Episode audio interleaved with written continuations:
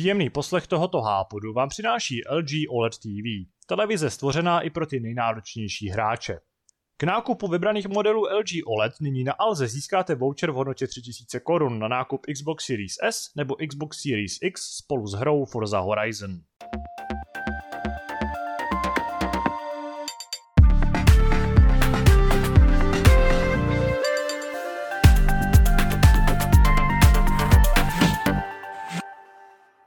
Vítám vás u poslechu podcastu Hápot, eh, epizody s pořadovým číslem 820. Eh, v té se sejdeme v takové celkem standardní stavě. Vítám vás já, Tadeáš, ahoj. Eh, společně se mnou se bude účastnit taky Kuba. Zdarec. A po delší době tady vítáme našeho oblíbeného a pravidelného hosta Zdeňka. Čau. Uh, začnu takovým počasovým úvodem, protože za okny se uh, mi tak hezky smráká a je pěkná zima. Chlapci, máte taky doma? Máte taky doma takový hezký počasí, který přímo vybízí k tomu, abyste si něco zapali a zahráli? Já mám zataženo. Jako závěsi, myslím.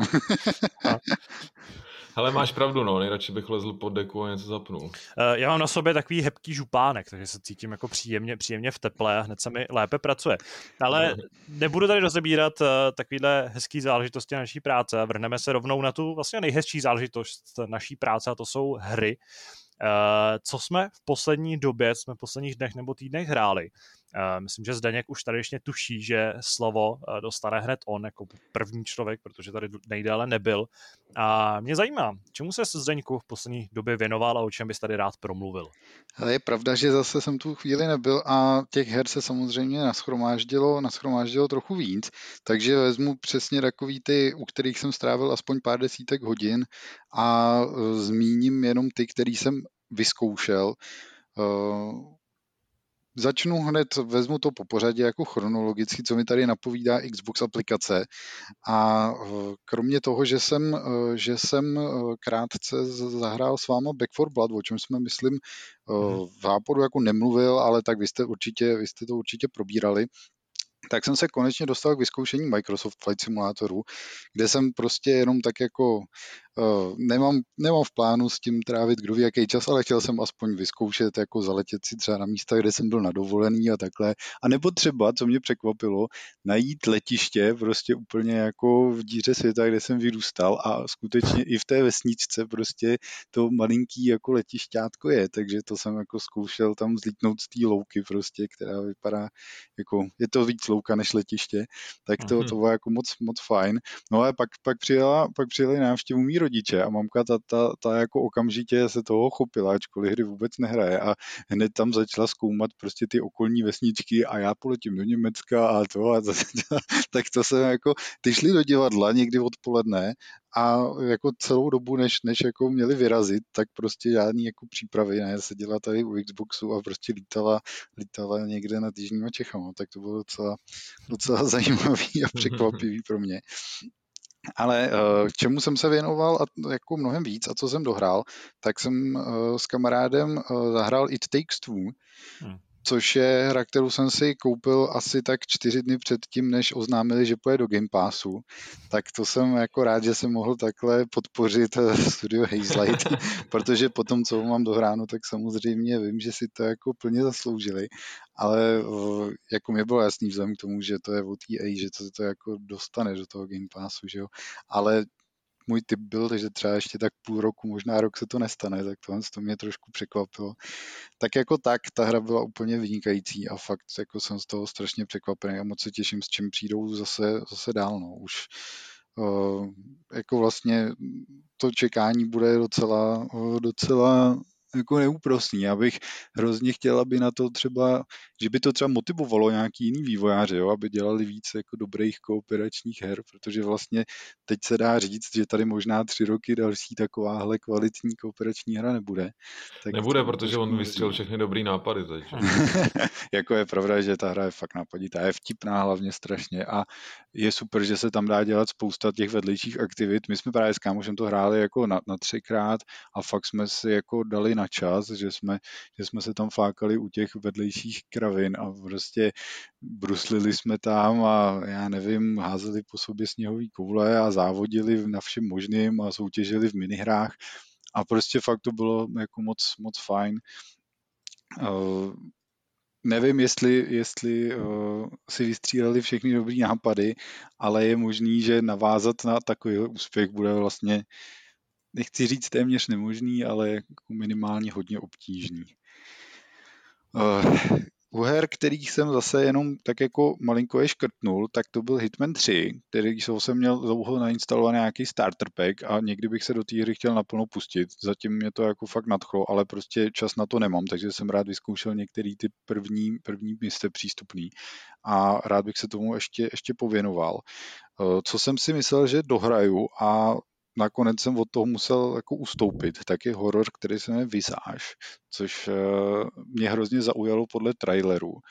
A ve výsledku jsem byl strašně zklamaný tím, že v té hře je úplně neskutečné množství backtrackingu a ta hratelnost je strašně pomalá. Víceméně je tam nějaký jako barák, ve kterým se furt něco, něco mění a děje a straší a prostě furt musíš chodit jak dement tím barákem 80krát, aby si zjistil, co zrovna v tomhle průchodu se tam změnilo, aby si to jako aktivoval nebo s tím nějak interagoval a posunul se teda v tom příběhu dál. To mě teda moc, moc jako nebavilo. Ono to staví na, nebo jako autoři prohlašují, že se nechali inspirovat uh, eh, PT a je to jako vlastně na té hře vidět, ale vlastně v té jedné chodbě, kde se odehrává jako ta předloha, samozřejmě tohle je mnohem jako mnohem použitelnější koncept, než když máš barák, který je fakt obrovský, jo, to je prostě takový ten pořád, to pořádný americký panství, prostě, kde máš tisíc sklepení a prostě e, nějaký, nějaký tři, tři patra prostě po osmi místnostech minimálně, tisíc schodišť prostě tajných skříní a já nevím čeho všeho. Takže Eh, vlastně jsem tam chodil furt jak blbec a ve výsledku jsem se jako postup, postupoval dopředu hrozně pomalu, takže jsem, to jsem jako zavrhnul. Eh, kde jsem postupoval podstatně rychleji, tak je hra I Am Fish, což je hra od uh, studia, který nevím, jak se přesně jmenuje, ale jsou to autoři I Am Bread, tedy známého simulátoru plátku chleba. Jestli jste někdy měli zkušenost tady on s tou kravinou, tak vlastně I Am Fish... Vůbec nevím, že vyšlo I Am Fish. Tě, I Am Fish bylo, vyšlo taky v Game Passu, samozřejmě.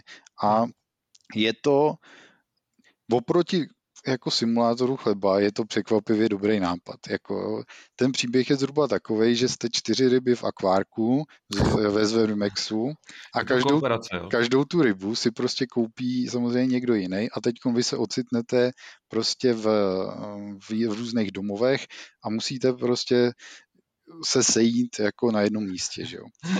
Což je mi přijde jako fakt docela dobrý a vlastně nelineárním způsobem se můžete, eh, jako máte za cíl se prostě na konci teda setkat, což znamená, že máte za každou tu rybu udělat tři mise, a eh, můžete různě prostě přeskakovat mezi nimi.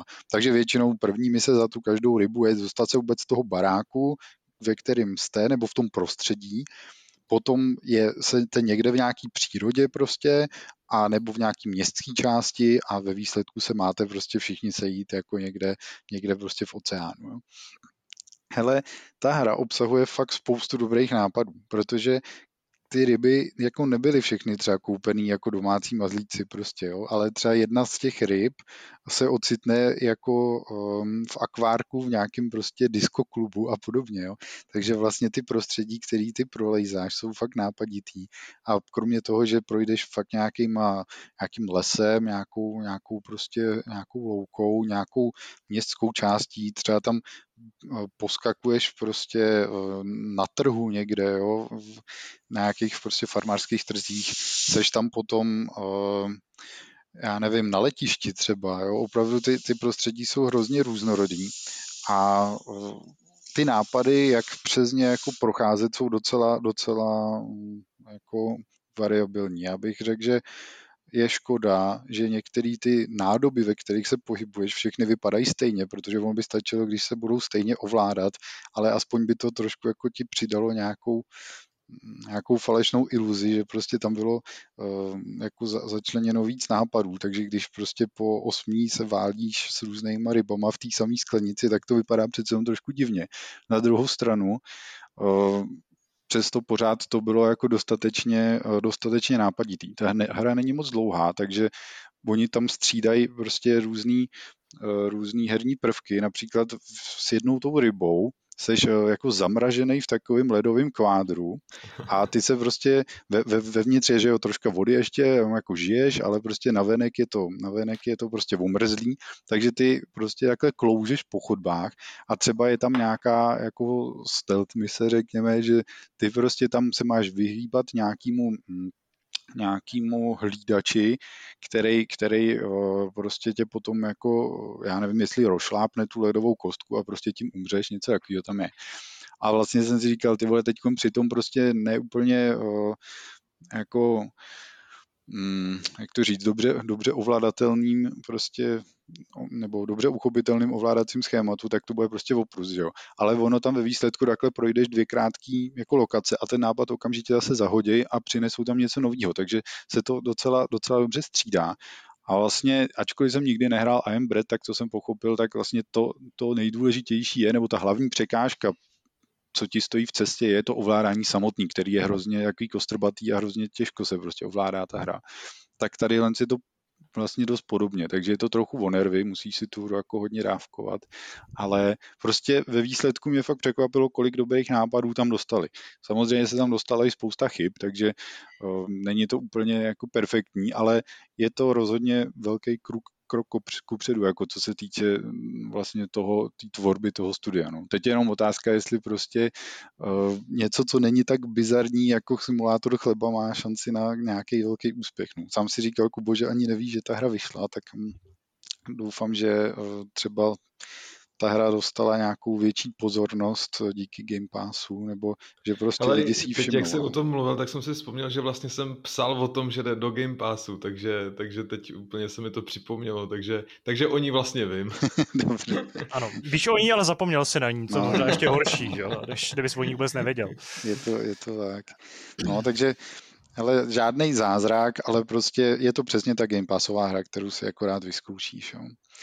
No a hra, kterou, která je Game Passová, rád si vyzkoušíš, ale měl by si si koupit, i když Game Pass nemáš, tak je Hades. Tam jsem prostě totálně jako tomu propad, tam jsem nechal, koukal jsem už asi přes 80 hodin a prošel jsem to křížem krážem a prostě je to, je to jako vynikající. Je to prostě nádherně, nádherně na té hře vidět, jak ty dnešní především třiáčkový tituly vycházejí fakt nedokončený, tak tady ta hra mi přijde jako kdyby byla v nějakém bodě dokončená a oni si řekli, tak pojďme na ní ještě rok dělat, aby jsme ji prostě dotáhli úplně k dokonalosti. Je pravdou, že byla v early accessu, takže toho prostoru pro toto vyladit měli opravdu hodně, ale i tak mě neustále překvapovala tím, kolik vlastně detailů v té hře je. Jako v roguelike, prostě nějakým tady dungeon crawleru jsem nečekal, že mě bude bavit, já nevím, třeba učit se hrát na liru jo, a podobné hovadiny. Prostě je tam taková strašná spousta vedlejších jako nápadů, ale ta hratelnost je prostě fantastická. Je to zase téměř, téměř dokonalý a jediný, co je na těchto z těch hrách nedokonalý, jako je Dead Cells prostě a podobný, je, že je tam nějaký prvek náhody a prostě ne vždycky ti to vyplivne tu hru takovou, jakou by si chtěl. Na druhou stranu ty rany, jednotlivý ty průchody jsou, pokud jsi začátečník, tak maximálně hodinový a pokud máš za sebou několik úspěšných prostě průchodů, tak to do půl hodiny dokážeš dohrát celkem v pohodě. Což je zase jako hrozně fajn, že když ti to zrovna nevygeneruje to, co by si úplně jako představoval, tak máš prostě rychle za sebou a můžeš do toho skočit znova.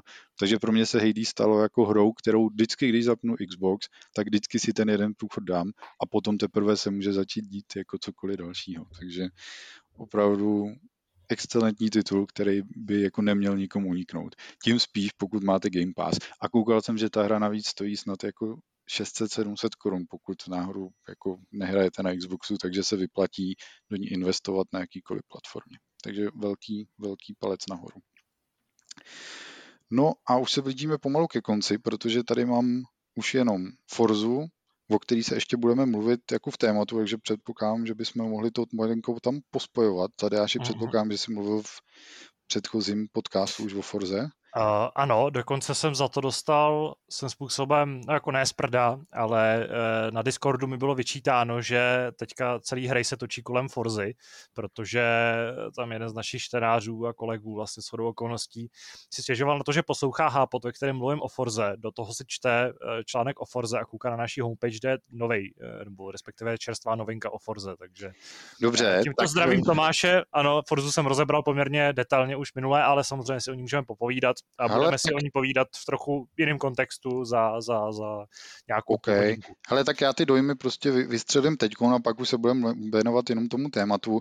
Jako velice stručně je to prostě čtyřka přeskinovaná do jiného prostředí a vzhledem k tomu, že mě ta čtyřka hodně bavila, tak eh, mi to stačí Kdyby i Forza Horizon 6 byla takhle jako jednoduše převedená do další hry, tak bych s tím už asi jako, měl bych k tomu jako mnohem větší výhrady, ale takhle mi to prostě naprosto dostačuje a těším se, že tam zase nechám prostě 100 hodin v tom Mexiku a u všech těch DLCček a sezónních eventů a prostě všeho, co ta hra nabízí. Mě to jako hrozně baví, mám za sebou prvních pár hodin sice, ale je mi jasný, že eh, tuhle tu hru zase jen tak, eh, jen tak neopustím. I když opravdu s tím vykřičníkem, že těch inovací je tam minimum.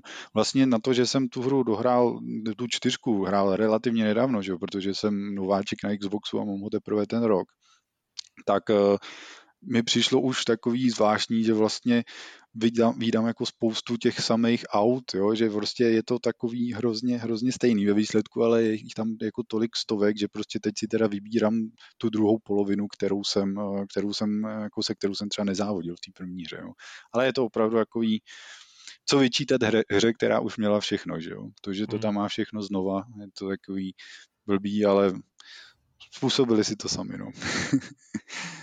A poslední, poslední zmínku vlastně, eh, kromě GTAčka, který hraju teďkon, nebo zapnul jsem před pár hodinama poprvé, tak je uh, zase menší hříčka, která se jmenuje Unpacking, což je další jako indie titul, který doporučuji nepřehlídnout, nebo minimálně určitě stojí za zmínku jako o něm promluvit, aby lidi, kteří třeba takovýhle originální tituly vyhledávají, aby vůbec jako se dozvěděli, že něco takového je, protože Unpacking přináší opravdu inovativní, inovativní hratelnost a ta je postavená na tom, že prostě jenom z krabic vyndáváte věci. Je to všechno.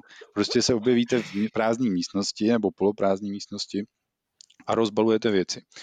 Eh, je kolem toho jakoby postavený příběh, což je což je jako hrozně, hrozně fajn zjištění, že vlastně eh, beze slov jenom skrze vybalování věcí z krabic dokážeš jako něco takového odvyprávět. To by mi jako nikdy nenapadlo.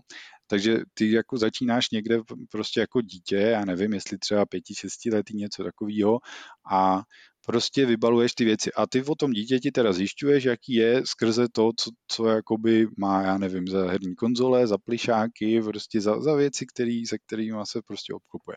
No a potom ten příběh vlastně vždycky se jako poskočí o pár let a vlastně se dostaneš vždycky do toho bodu, kdy se ta tvoje postava někam stěhuje. Takže jde třeba jako na kolej, nebo prostě má svůj první malý byt, nebo se stěhuje ke svým partnerovi a takovéhle věci. A prostě skrze tohle z toho vyprávění třeba, já nevím, máš na začátku nebo v jednom z těch prvních domů máš třeba jako uh, malou Eiffelovku na, na poličce. Takže prostě a vedle toho, vedle toho já nevím, uh, ten, že jo, ten double decker prostě z Londýna. Takže je jako jasný, že prostě ta postava byla tady prostě v těchto těch městech a ty se pak stěhuješ dál a přibyde tam třeba šikmá věc, věc spizy prostě. A z, jakoby zjišťuješ s tím beze slov to třeba, že ta postava někde o prázdninách třeba cestovala. Nebo já nevím, eh, se třeba rozesla se svým přítelem, protože prostě máš od něj třeba nějaký dárek co, nebo nějakou věc, kterou jste měli v tom bytě společným, ale teď se stěhuješ znova a je jasný, že prostě už tam nejste spolu, protože se tam zase nějaký věci tam třeba chybí a podobně. Je to, to fakt zajímavý. To je hodně zajímavý. Je to no. fakt jako nápaditý. Myslím si, že na co ta hra naráží, ačkoliv trvá jenom pět hodin, je, že prostě jako pět hodin vyndávat něco z krabice jako není zajímavá jako náp- hratelnostní náplň, jo? že prostě i, i těch pět hodin potom už je jako trošku otravných. Ale opravdu asi to za to stojí jako přetrpět, protože ve výsledku ten příběh je opravdu jako dobře, dobře zakončený a má to, má to opravdu nějaký, nějaký smysl. Jo. Myslím si, že, že určitě jako stojí za to to prostě dotáhnout, dotáhnout do konce, protože ten závěr jako je to, je to, dobře, je to dobře a smysluplně zakončený. Není to opravdu jenom nějaký rozví, rozvíjení do nekonečna. Takže, to je hra o mě, to je hra o mě, já jsem se jako malý strašně často stěhoval. No vidíš, ale Kubo, zahraj si to, třeba jako najdeš tam určitě nějaký paralely. Je to fakt zvláštní, že tam, tam prostě třeba, třeba když ta, ta holčina se stěhuje k tomu k svým klukovi, tak tam třeba jako ani není jako dostatek místa na to, aby vůbec všechny ty její věci se tam vešly, jo. Takže ty prostě, což jako samozřejmě ty lidi, pokud se k sobě sestěhovávají, tak taky prožívají, že jo, protože jsou prostě chudí, je to nějaký prostě jejich první vážný vztah, takže jsou v malém bytě a vlastně mají s tím, s tím problém. Naopak, když potom třeba po, potom, co už třeba spolu nejsou a ta tvoje postava si koupí jako vlastní první byt, nějaký větší, kde už plánuje třeba žít do budoucna, ale pořád je tam ještě sama, tak naopak zase máš úplně strašnou spoustu úplně zbytečnou, že jo, prostě místa, takže tam můžeš ty věci prostě pohazovat, jak chceš. Ale i takovéhle věci prostě ti jako můžou dojít, pokud, pokud prostě to, to hraješ. Takže opravdu jako zajímavá, zajímavá hra. Já jsem ještě chtěl dodat, že s unpackingem je spojená taková hrozně bizarní uh, věc. Nevím, jak to jako nazvat, jestli to je úplně fenomén, nebo je to prostě jenom taková vtip, takový vtipný memento uh, minulosti ale eh, vím, že o tom psal Polygon, teď tady přece otevřený ten článek přímo. A vlastně s tím přišli lidi na, na Twitteru, uh, nějaký uživatelé for, kde prostě lidi žádají rady. Uh, s tím, že vlastně ve hře máš uh, i nějaký jako, jako konzoli, takovou hranatou starou, která připomíná GameCube. Mm-hmm. A vlastně si tady z toho jako dělají legraci, nebo se vlastně diví tomu, že vlastně mladší sorta hráčů vůbec neví, co to je a myslí si, že to je spotřebič do kuchyně nějaký, nějaký nebo něco podobného. Jo, jo, jo, jo. je to vlastně zvláštní, jak se tam protínají ty vlastně jako hráčské generace a je to tady používané jako takový příklad takového toho, kdy se jako cítí, že už jsi starý, protože se prostě uh, ostatní hráči uh, tomu, co to je a, a proč to jako patří na kuchyňskou linku a tak dále. Hele, ono to má prostě takovou jako samozřejmě pixel artovou grafiku, kde je hezký, když poznáváš, a to je jako, to je třeba mm, to je, to je hrozně důležitý, když děláš pixel art, prostě aby ty hrozně zjednodušený tvary prostě ti jako došlo, co mají znamenat, že jo. A ob, normálně to ve hrách není tak důležitý, jako tady u tý, jo. Ale ty prostě každou tu věc, co vytáhneš z té krabice, tak nějak vypadá, obzvlášť když jsou to drobný předměty, tak prostě někdy bývá problém zjistit, co to je. Samozřejmě GameCube jsem poznal a těch konzolí je tam teda mimochodem jako strašná spousta a jde o handheldy nebo prostě velký konzole. Hmm. A uh, to je taky, jako myslím si, výborný nápad, aby ta hra nebyla jenom o tom, že vyndáváš ty věci prostě random nějak, tak ty nemůžeš postoupit do dalšího, jako do dalšího bytu, do další té kapitoly, aniž by si ty věci dal na svoje správné místo. Ta hra je samozřejmě jako dost variabilní, takže oni nemají jedno pevné místo, kam je máš dát. Ale prostě přesně, když budeš game, GameCube, GameCube dávat na kuchyňskou linku, tak ono tě to prostě začne ten předmět po tom, co všechny rozmístíš, tak prostě červeně blikají ty předměty, co jsou jako úplně špatně špatně někde, že jo. Takže jo, prostě věci, co patří do koupelny, prostě musí být v koupelně. Nebo třeba můžou být i na záchodě a můžou být třeba ve dvou místnostech. Jsou věci, které třeba ti to jakoby dovolí dát do, já nevím, obývacího pokoje a do ložnice třeba, jo, a všechno to bude správně. Jako většinou se na tom moc nezasekneš, ale prostě měl jsem tam pár jednotek případů, kdy jsem prostě jakoby eh, nevěděl, co to je, jo. Třeba ta holčina je prostě evidentně ráda kreslí, má tam všude spoustu fix prostě a různý plátna a takový, a vyndal jsem tam prostě jakou tabulku, která jako takhle rozpixelovatě vypadala a to já nevím už v jakém roce to bylo, ale říkal jsem si, že už to mohlo být ne, ne nějaký jako tablet, ale prostě takový, takový ty pro ty designéry, že máš prostě nějaký to elektronické, asi já nevím, jestli se tomu říká tablet, ale prostě máš nějakou, nějakou prostě plošku, máš nějakou elektronickou tušku a na tom prostě jakoby něco kreslíš, jo. Vypadalo to jako nějaký elektronický zařízení. Takový jako z, z, prostě z, jako z počátku, kdy začaly tyhle ty zařízení být jako e, vyráběný, jo. Něco jako první notebooky třeba, nějak, takový, jako, že to nevypadalo úplně moderně, ale zároveň prostě jsem nevěděl jako přesně, co to je a vypadalo to jako kus elektroniky. Tak jsem to prostě prostě dával na stůl různě a to, tak jsem vůbec jako s tím jako neuspěl a ta hra mi to pořád nechtěla jako akceptovat, až jsem pak zjistil, že to je taková ta tabulka, na kterou si píšeš vzkazy, která je jako magnetická a patří na ledničku, jo, takže, takže prostě občas to chce trošku jako pokus omyl zkoušet všechno, všechno umístit všude, než prostě ti dojde, co to má znamenat, ale ve výsledku jsem tam na takovýhle překážek jako moc nenarazil. Prosím tě, a ta hra začíná zhruba v jakém roce? Hele, začíná v roce 97, pokud se nepletu, a ty seš prostě v tu chvíli nějaký, já nevím, no, nějaký, už máš jako, už máš vlastní pokojíček a seš prostě, já nevím, nějaká prostě první, jako základní stupeň prostě, no, já si myslím, že ti může být třeba 6-7 let, něco takového. To odpovídá i věkově. no jo, no, jo. Ale super tip, díky. Ale je to fakt zvláštní, třeba jako ještě eh, v té první místnosti vůbec v tom pokojíčku vlastně ani nevíš, jestli jsi třeba kluk nebo holka, že jo? protože vlastně ty hračky, tam máš prostě, máš tam ano nějaký panenky, ale máš tam zároveň třeba ty videohry, jo? Že, že to takový, vlastně nevíš, až když prostě v tom, v tom prvním, eh, v tom prvním, eh, já nevím, středoškolským prostě pokojíčku začneš skládat do šuplíků pod prsenky, jak prostě zjistíš, že jsi ženská a podobně. Jo? To fakt zajímavý, zajímavý nápad. Zajímavý twist. Jo, jo. no takže to je Unpacking a teď mám rozehraný ještě Vice City Definitive Edition.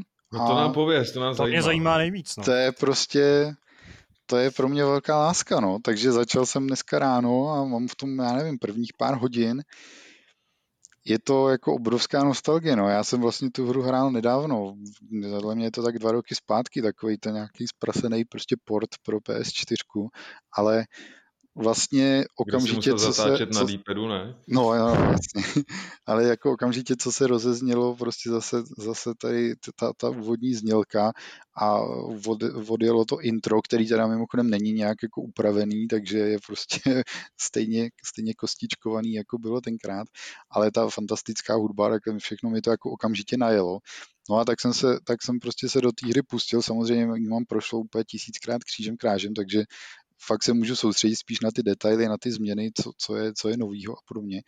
No a jako dosavadní dojem z toho mám takovej, že jako novýho toho moc není, no. Je to jako Vice City, starý dobrý, v, rozbitý, co jsme slyšeli. v jako nový, v nový grafice. Nevím, jak moc je rozbitý zatím, ale je rozbitý minimálně tak, jak rozbitý bylo tenkrát, což znamená, že eh, zrovna jsem tady pár minut zpátky prostě najel na obrubník a převrátilo se mi auto na střechu, prostě protože jsem zaseklo nějaký jako neviditelný objekt a podobně. Ale jako už si začínám všímat opravdu některých, eh, některých jako chyb, které do té hry asi přibyly až s tím remasterem. Typicky, protože fakt tu hru znám na spaměť, tak eh, všude, kudy procházím, tak vím, kde jsou ty skrytý balíčky, takže si jako vyzvedávám. A když jsem byl na pláži, tak tam jsou takový ty, takový ty mm, budky prostě plážový a u jedné z nich je ten balíček a já jsem prostě šel na to místo, kde vím, že ta budka má být je pravda, že jsem si ji teda splet s jinou, která je jako opodál, to je jedno, ale prostě jsem stál na místě, kde jsem věděl, že ta budka má být a ta budka tam prostě nebyla. Prostě vůbec, takže jsem se několikrát otáčel jako pohledem dopředu, dozadu, zkoušel jsem chodit kolem a ta budka tam prostě nebyla. Až když jsem odešel dostatečně daleko a zase se na to místo vrátil, tak ta budka se tam prostě objevila. Tak to bylo jaký, jako, to byl asi nej, jako zatím největší takovýhle jako bug, ale jinak... No hele, co se zdá, že to je největší pain té hry, ne? Dokreslovací vzdálenost prostě. Hele, kdy... objekty doskakujou. Z mýho pohledu především jako hodně problikávají jakoby vzdálenější objekty, což je jako dost nepříjemný. Nějaký prostě uh, baráky, ale především jako všechno skleněný, takový ty, jo, všechno, co hází. Podle mě to je totiž nějaký problém s tím, že ta hra jakoby představuje novej, uh, nový osvětlení a jako nový nasvícení toho světa a vlastně objekty, který jako od sebe odrážejí to světlo a to světlo tam zkrátka dělá nějaký, dělá tam nějaký výraznější odlesky nebo nějaký, nějaký prostě grafický efekty, tak to jako problikává a je to jako nemoc, nemoc dobře vypadající. No. Takže to je zatím jako spíš zklamání. Celkově ta grafika je opravdu taková hodně jako staronová, no. je to prostě furt ta stará hra, jenom, jenom je na to pláslí to vysoké rozlišení a nový jako mm, vyšší detaily těch textur a podobně, nebo vyšší rozlišení těch textur, ale právě, že ty detaily ne, takže je to takový jako zvlá, takový zvláštní myšmaš, no. Bude to Já asi vlastně z těch chtěl vidět, jak to, vypadá, jak to vypadá na velký televizi, no. Když se to roztáhne Mm, a mm. tam pak vidíš asi, že, že to není nic moc, no. Hele, já, já to nějak pak budu muset jako pořádně sformulovat do té recenze, ale zatím z toho mám prostě takový pocit, že uh, je, je to, ono je to totiž jako hrozně nepřirozeně vypadající. Jo. Mám jako minimálně ty postavy vypadají jako tak trošičku komiksově, ale když si vlastně uvědomíš, že ty objekty tenkrát na té PS2 byly všechny hrozně jednoduchý, neměli žádný detaily, neměli prostě žádný, já nevím, vezm, vezmeš tričko, jo, tak prostě to tričko je zelená plocha, nemá na sobě moc žádný stíny, žádný vohyby, není roztrhaný, není prostě nevyžehlený, není špinavý, jo. Je to prostě zelená, řekněme, rovno, rovnoměrná plocha a tenkrát, když byla rozkostičkovaná, tak to do toho světa krásně zapadlo a takhle. Dneska, když na ní dáš prostě, plácneš to 4K rozlišení, dáš na ní to realistický nasví, nasvícení, tak prostě ona vypadá hrozně detailně, ale zároveň hrozně jednoduše, jako jo, ta postava, která třeba to tričko jako nosí. Takže ono to dělá takovej jako komiksový komiksový efekt toho světa a ono se vlastně ten, jak to říct, ten tón prostě, nebo ta, to vyznění té hry vizuální se tím pádem docela výrazně proměnilo. Takže to chce možná trošičku si na to zvyknout. Na druhou stranu po těch pár hodinách, co jsem tam nechal, mi to nepřijde jako kdo ví jaká překážka. Ale je to opravdu to vypadá trošku, trošku jinak. No. Zdeňku, ty seš uh, zatím jako člověk, od kterého mám snad jedinou pozitivní reakci na tu hru. OK, Míra ta, teda ještě včera říkal v chatu, že, že je to ta nostalgie, kterou od toho čekal. A... No, ale ten tak reagoval právě na tu jako úvodní scénu a Jasně. s tím, že už to dá nebude v ten den, takže otázka jako vypadá později. No. Ale teda mě, mě to ne, nepřestává překvapovat, co všechno se tam děje, jo? že třeba když, když potom se dostaneš do vzduchu a tam pak, když se pohybuješ třeba nějakým letadlem nebo helikoptérou a a, a vidíš, jak ti to tam doskakuje přímo před ksicht, tyjo, tak to je potom hodně nepříjemné. Ale já Když jsem, pak... tady jsem ještě jakoby nevzlítnul, jo, kromě malého vrtulníčku no, tak... v misi Demolition Man teda, ale... Stejně to... jako ve Vice City v tomhle tom ohledu to je spíš jako záležitost San Andreas, jo, který je těm no, no, no. jako bude mít problém.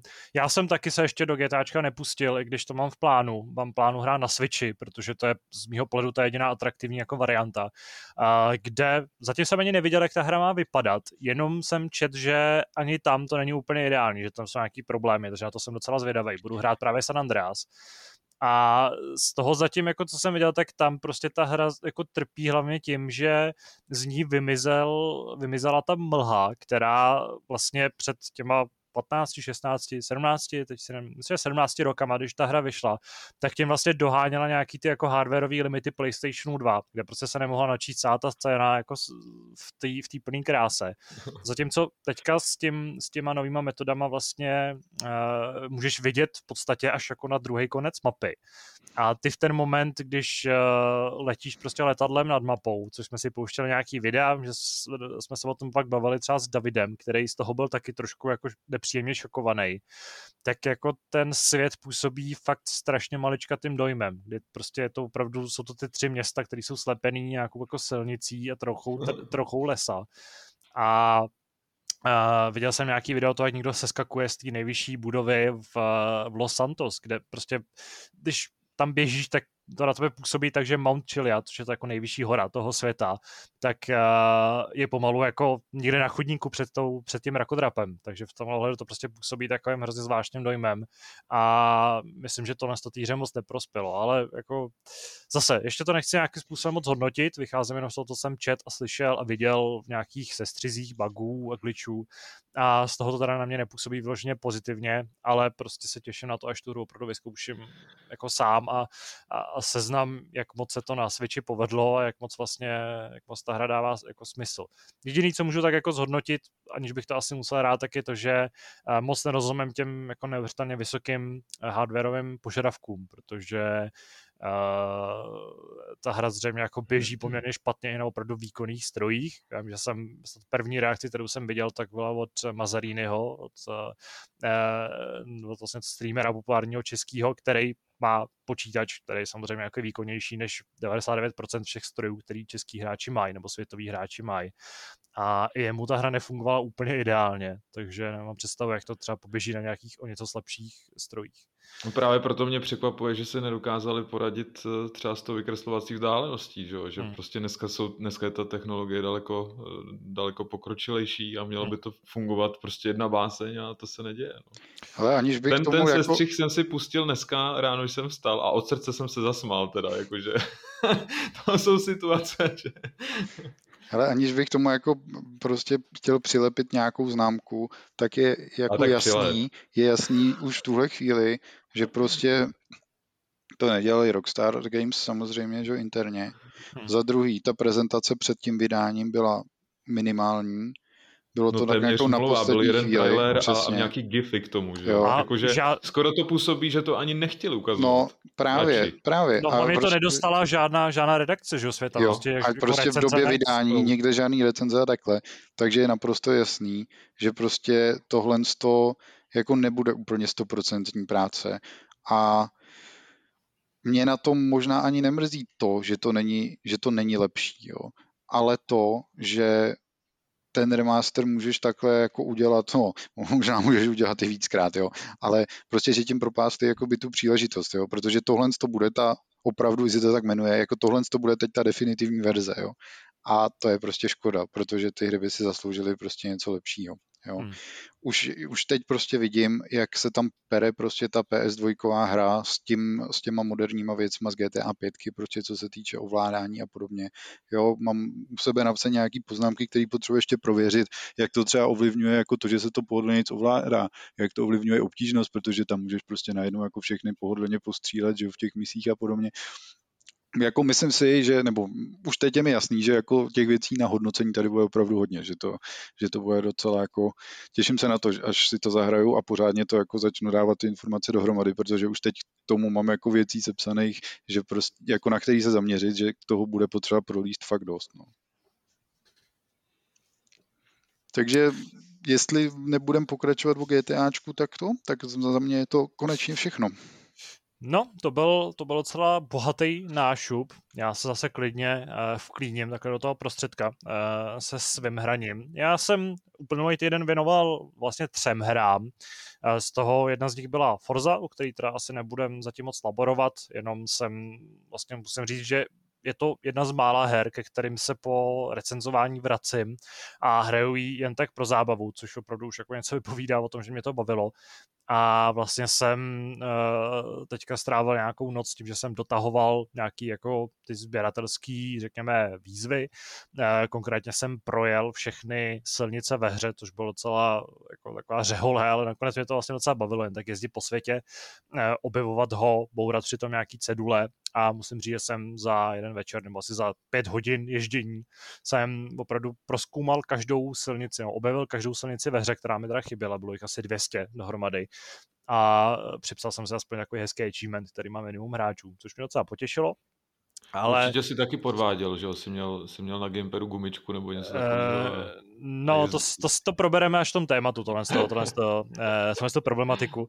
Ale uh, tou zajímavější hrou, uh, nebo tou druhou nejzajímavější hrou, kterou jsem hrál, tak uh, bylo Just Dance 2022, což je nový ročník uh, tanečního, já nevím, jak to jako nazvat, prostě taneční hry, rytmické hry od Ubisoftu, což je vlastně, to už je asi poslední taková jako klasicky vycházející taneční hra, kterou od uh, myslím, předloňského ročníku vlastně v rámci rodiny hrajeme na Switchi, protože jsme se znali, že to je uh, ta nejlepší platforma, kde se Just Dance, uh, Just Dance jako doma a vlastně to úplně ideálně využívá možností téhle konzole.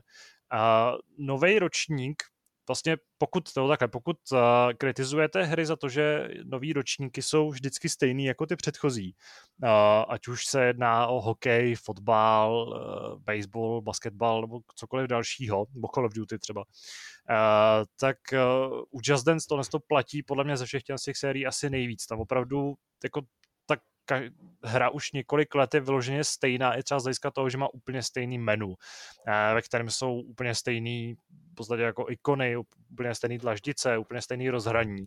A v zásadě ani jako nepřibývají nový jako hratelnostní prvky nebo nový režimy, nový, nový módy, který byste v týře mohli hrát, nový nějaký výzvy. Uh, úplně stejně pořád fungují systémy avatarů, systémy odemykání nějakých kosmetických předmětů, které jsou jako samozřejmě úplně k ničemu. Je to taková sběratelská záležitost a můžete si s ní teda vyzdobit svůj profil, pak když tancujete s jinýma hráčema z celého světa, tak uh, vidějí, že uh, zřejmě jste tady splnili nějaký, nějakou výzvu a získali jste tu tu ikonu. A tohle to všechno zůstává pořád jako v podstatě identický, akorát se to nějakým způsobem mění mezi ročníkama. A v zásadě jedinou novinkou vždycky je playlist písniček, eh, což platí samozřejmě i pro tenhle ročník. Eh, je tady asi tuším 40 nových songů, což je docela slušná zásoba. Eh, s tím, že část těch písniček, no možná je to 40 dohromady, s tím, že některé písničky mají vlastně dva režimy nebo dva, eh, dvě varianty. S tím, že je ta základní teda jako jednodušší a pak je extreme verze, protože v Just Dance se eh, vlastně ty choreografie dělí na několik obtížností, na easy, normal, hard a extreme jako asi si pod tím každý dokáže představit, v čem to asi spočívá, s tím, že songy na Easy jsou jako jednodušší, mají míň nějakých rozmanitých kroků, dost často se v nich opakujou v rámci refrénu nějaký jako stejný, stejný celkem jednoduchý pohyby. Zatímco u těch extrémních variant je to docela divočina a ty hry, teda ty písničky mají samozřejmě vyšší tempo, a je trochu náročnější v nich získat eh, vyšší hodnocení. Takže ta nabídka je slušná, navíc ty písničky jsou jako fajn, jsou super rozmanitý, eh, je to teda hra jako potěší hlavně třeba fanoušky nějakých latinskoamerických, takových těch jako, uh, prostě jako latinskoamerických písniček, nevím jak konkrétně tohle to jako pojmenovat, takového toho popu latinskoamerického, a nebo K-popu, který tam má velký zastoupení. A jakkoliv třeba nejsem fanoušek vůbec z těch žánrů, tak tady v rámci toho tancování je to super, je to prostě zábava. Ale najdou se tam nějaký zajímavější záležitosti, eh, Black Eyed Peas, eh, je tam vlastně eh, Daddy Frere, což je vlastně islandský, islandská kapela nebo islandská hudební uskupení, který před loni, nebo loni, jsem přesně jistý, zaujalo svět svojí, svým vystoupení v Eurovizi a je tam vlastně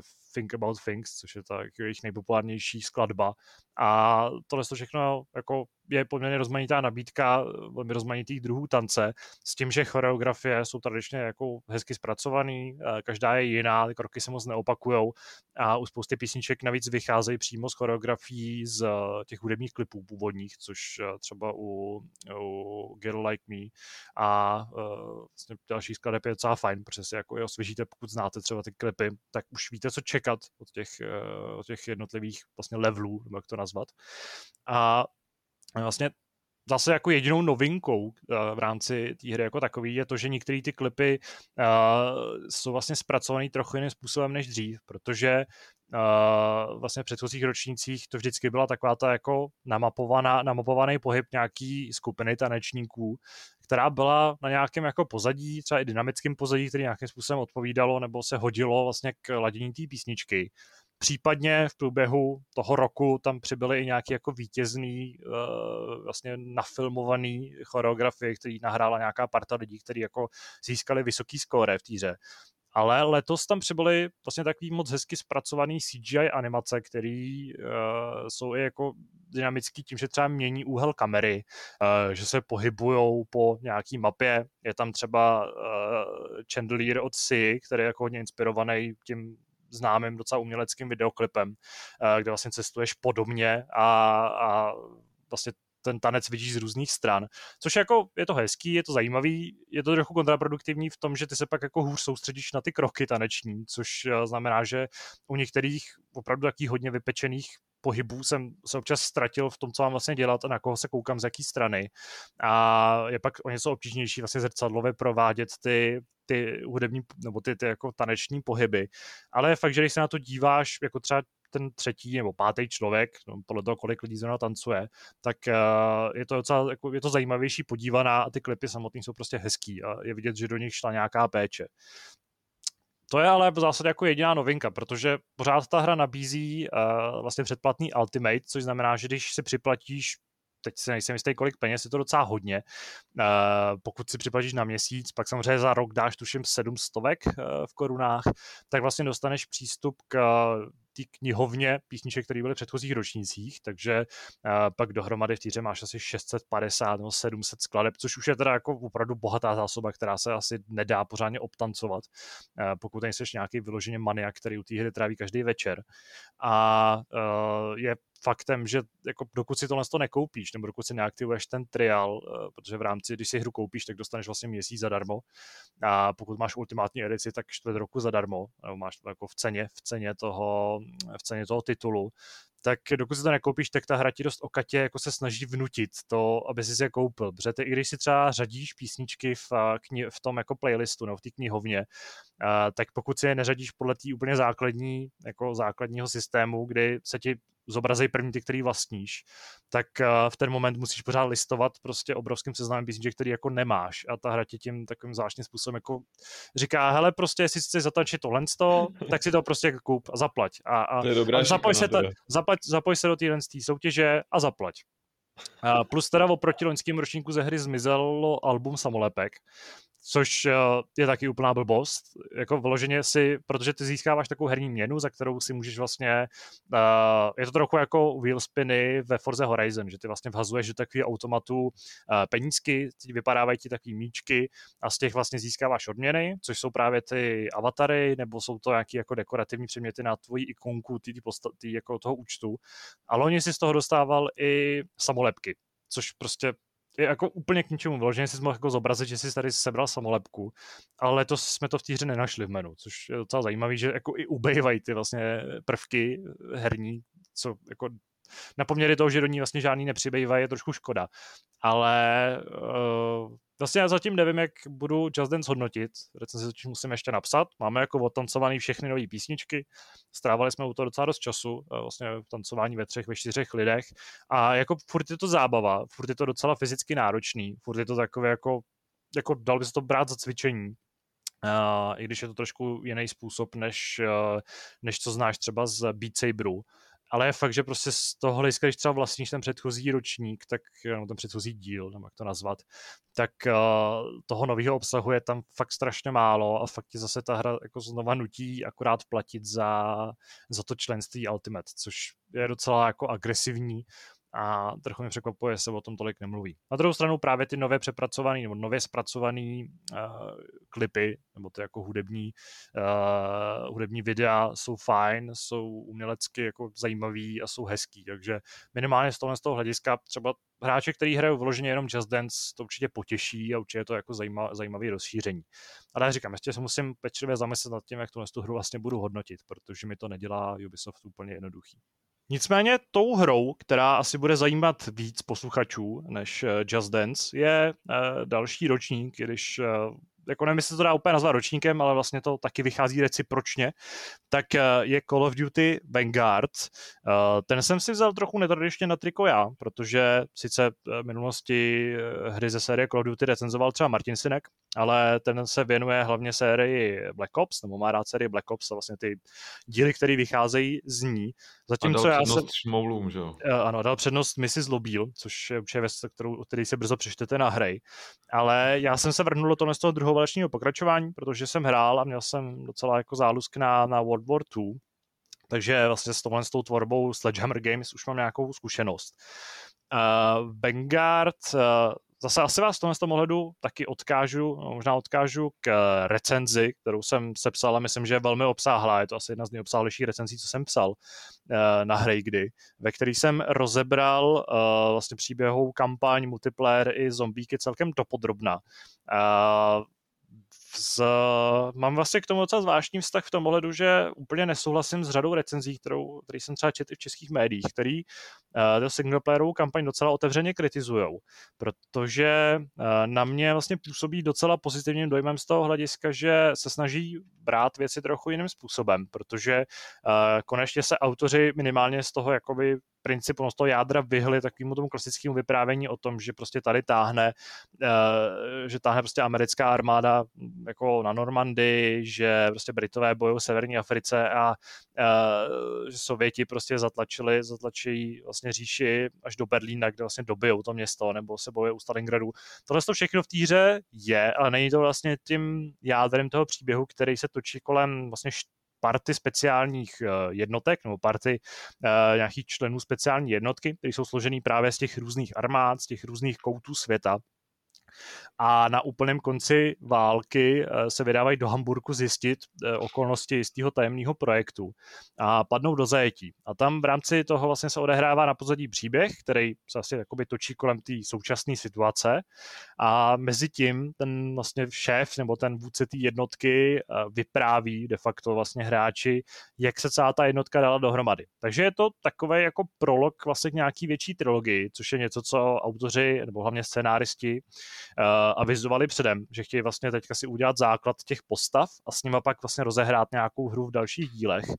Což asi bude záležet na tom, jak se bude Vanguard prodávat, jestli teda vznikne další díl, nebo podobně jako World War II to prostě jako zaseknou a zase vznikne nějaká nová série s novým příběhem ale uh, zatímco na začátku jsem k tomu byl trochu skeptický, nebo jsem prostě ten a tohle, to, tohle se způsob vyprávění moc nepozdával. Tak jsem vlastně postupem času mu přišel docela na chuť a díky tomu dokázali autoři třeba jako udělat tu hru výpravnou, aniž by to působilo nerealisticky. Jako takhle, druhá světová v podání Vanguardu rozhodně není jako něco, co by potěšilo nějaký historiky nebo fanoušky historie. Hlavně v multiplayeru.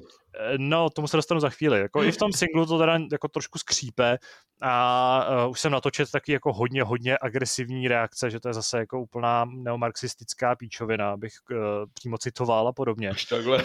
Což uh, já jako zase úplně neberu, protože mi přijde, že to je prostě zábava, je to fiktivní, je to alternativní historie a nepřijde mi, že to je vyloženě jako urážka nějakých historických souvislostí, ale to já se do toho tady nebudu zabíhat, nejsem na to rozhodně expert. A tak už jsme to viděli u Wolfensteina, ne? Uh, no, tak ten to bere trošku jiným způsobem. Ale, ale v tomhle tom ohledu toho, jak vlastně ta hra vypráví ten příběh, jak ti představuje ty jednotlivé postavy, ukazuje ti jejich speciální schopnosti, uh, vlastně můžeš třeba udílet rozkazy, můžeš nějakým způsobem zpomalit čas, a díky tomu se vlastně podíváš do Pacifiku, podíváš se do Stalingradu, a v každém z těch míst, no, podíváš se třeba do Tobruku, což je místo, které je třeba pro Čechy docela zajímavý z hlediska druhé světové války tak v těchto těch místech se vždycky seznámíš s tím hrdinou, který tam něco zažil a díky tomu to není divný v tom, že by prostě jedna postava jako prošla prostě celou válkou a najednou byla úplně všude, což občas v těch hrách taky jako takhle fungovalo, bylo to takový zvláštní. Tady je to taky celkem přirozený a zároveň je ta hra jako pestrá, vlastně tě přesouvá z místa na místo a v tomhle, v tomhle tom jako pacingu to i docela funguje. Ale problém je v tom, že když teda už složíš dohromady ten tým, Uh, tak ti ta hra vlastně dá jednu misi, ve které to využiješ. Tam prostě to střídání těch postav se mi fakt líbilo. Tam jsem si říkal, hele, to je fakt cool.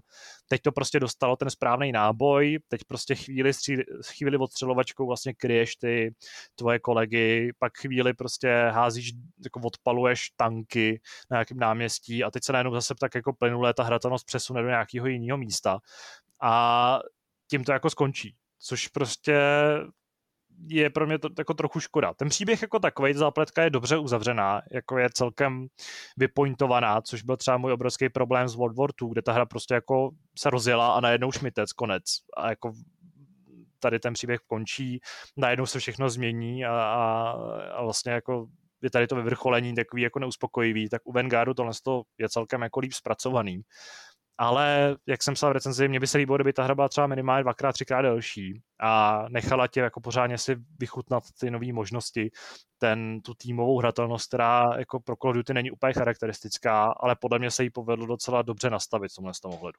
Ona bude třikrát delší, zase za rok, za dva táci a za, za přes rok zase.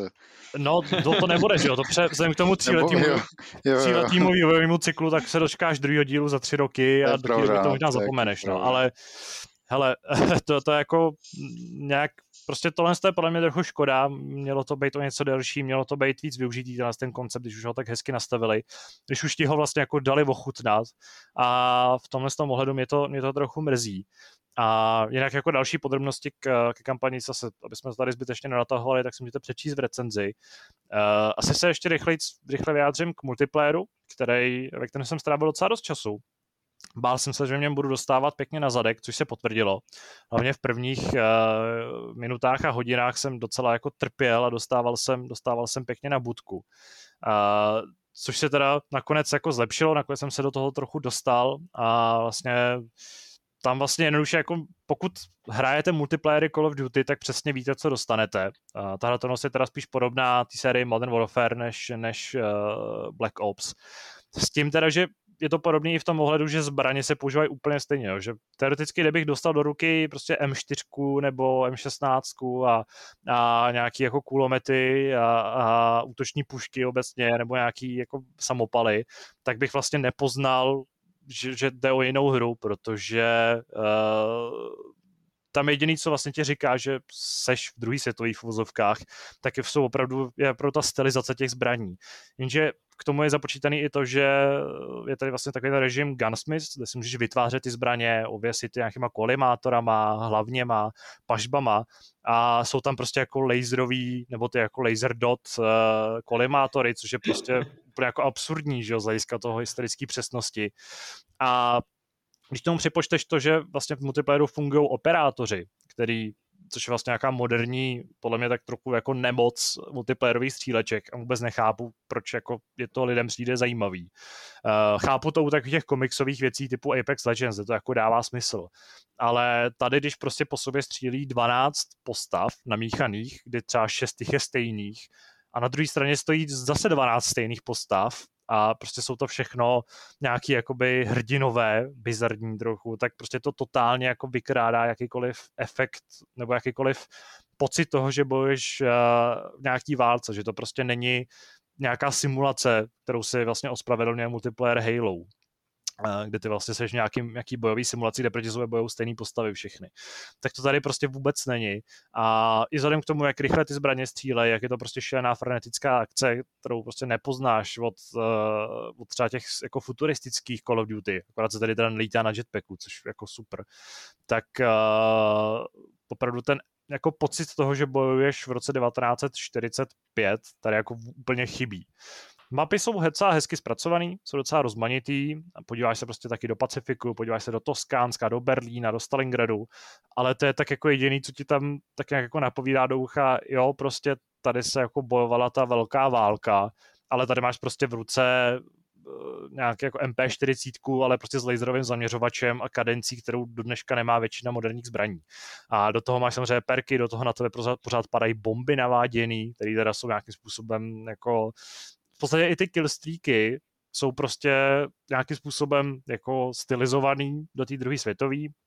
Jsou tam nějaké speciality typu to, že se přeměníš na nějakého plamenometčíka, uh, nebo jsou tam nějaký kobercový nálety bombardérů, jsou tam jako lovecký psy, který teda vydržejí prostě zásobník z brokovnice, ale jako butíš ale stejně ty killstreaky prostě působí úplně stejně jako Modern Warfare. Jsou prostě stejný, akorát prostě mají jako nějaký jiný skin v vozokách, když měl být hodně tvrdý.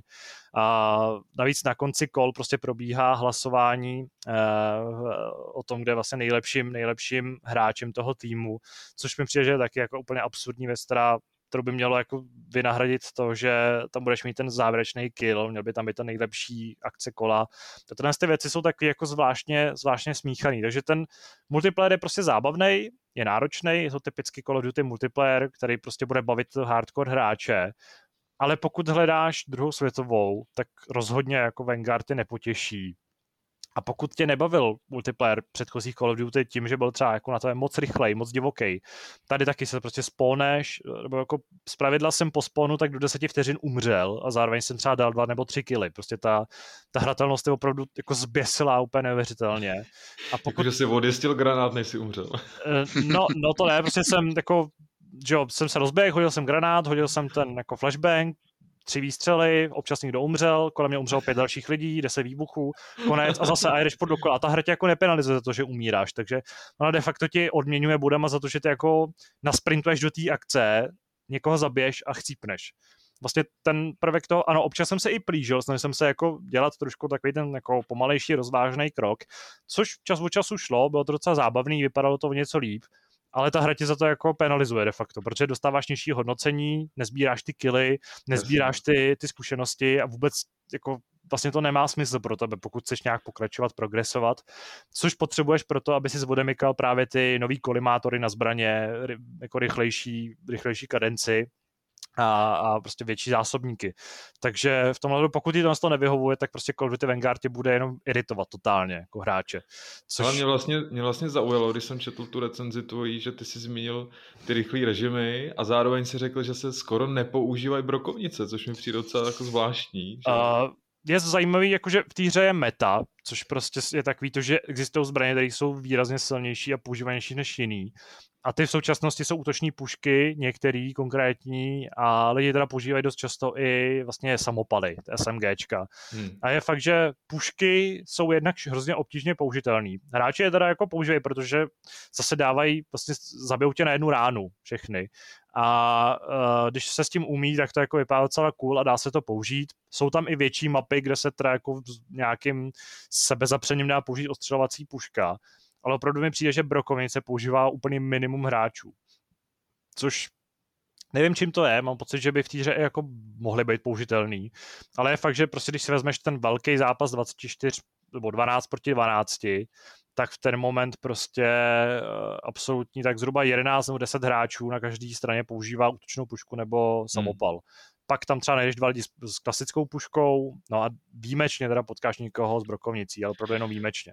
Asi, asi tam uh, převládá takový to stigma, ne? že používáš brokovnici, jak jsi považovaný za nuba. Nemám, nevím, možná jsou ty brokovnice jenom špatně vyvážený, protože fakt, že jsou trošku jiný, než na který jsi zvyklý z těch moderních konfliktů. Tam jako asi nejvíc znát to, že to je druhá světová válka, paradoxně.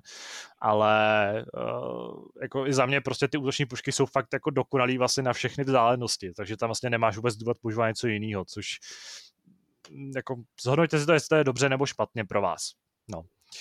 A vlastně k zombíkům se asi moc vyjadřovat nebudu. Ty jsou takový z mého pohledu dost odfláklý a, a myslím, že ty rozkvetou do krásy až, až třeba příští měsíc nebo na začátku prosince, kdyby měl být nějaký ten delší kampaňový režim. Takže Vanguard za mě jako je docela obstojná, obstojný Call of Duty, ale má dost daleko k ideálu. Kampaň prostě měla velký potenciál, který nevyužívá, i když mi rozhodně nepřijde tak špatná, jak všude čtu nebo minimálně v českých médiích dost často čtu.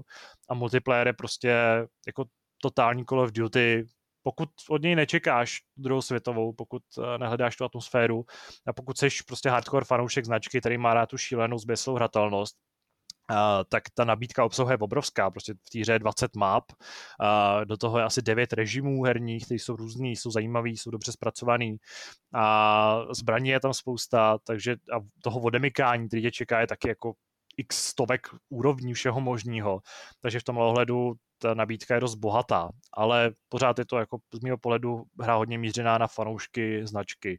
A e, pro lidi, kteří hledají jako nenáročné střílení z druhé světový a nechtějí hrát Red Orchestru a je jako, řekněme, serióznější tituly, tak opravdu asi zůstává tu jedinou variantou Battlefield 5, což jako tohle to sdělení si přeberte, jak chcete a vyvoďte si z něj vlastně vlastní důsledek, protože Vanguard v tomhle z toho hledu je fakt prostě Call of Duty moderní, který akorát prostě má nějakou stylizaci druhoválečnou. Není to podle mě úplně druhoválečná hra.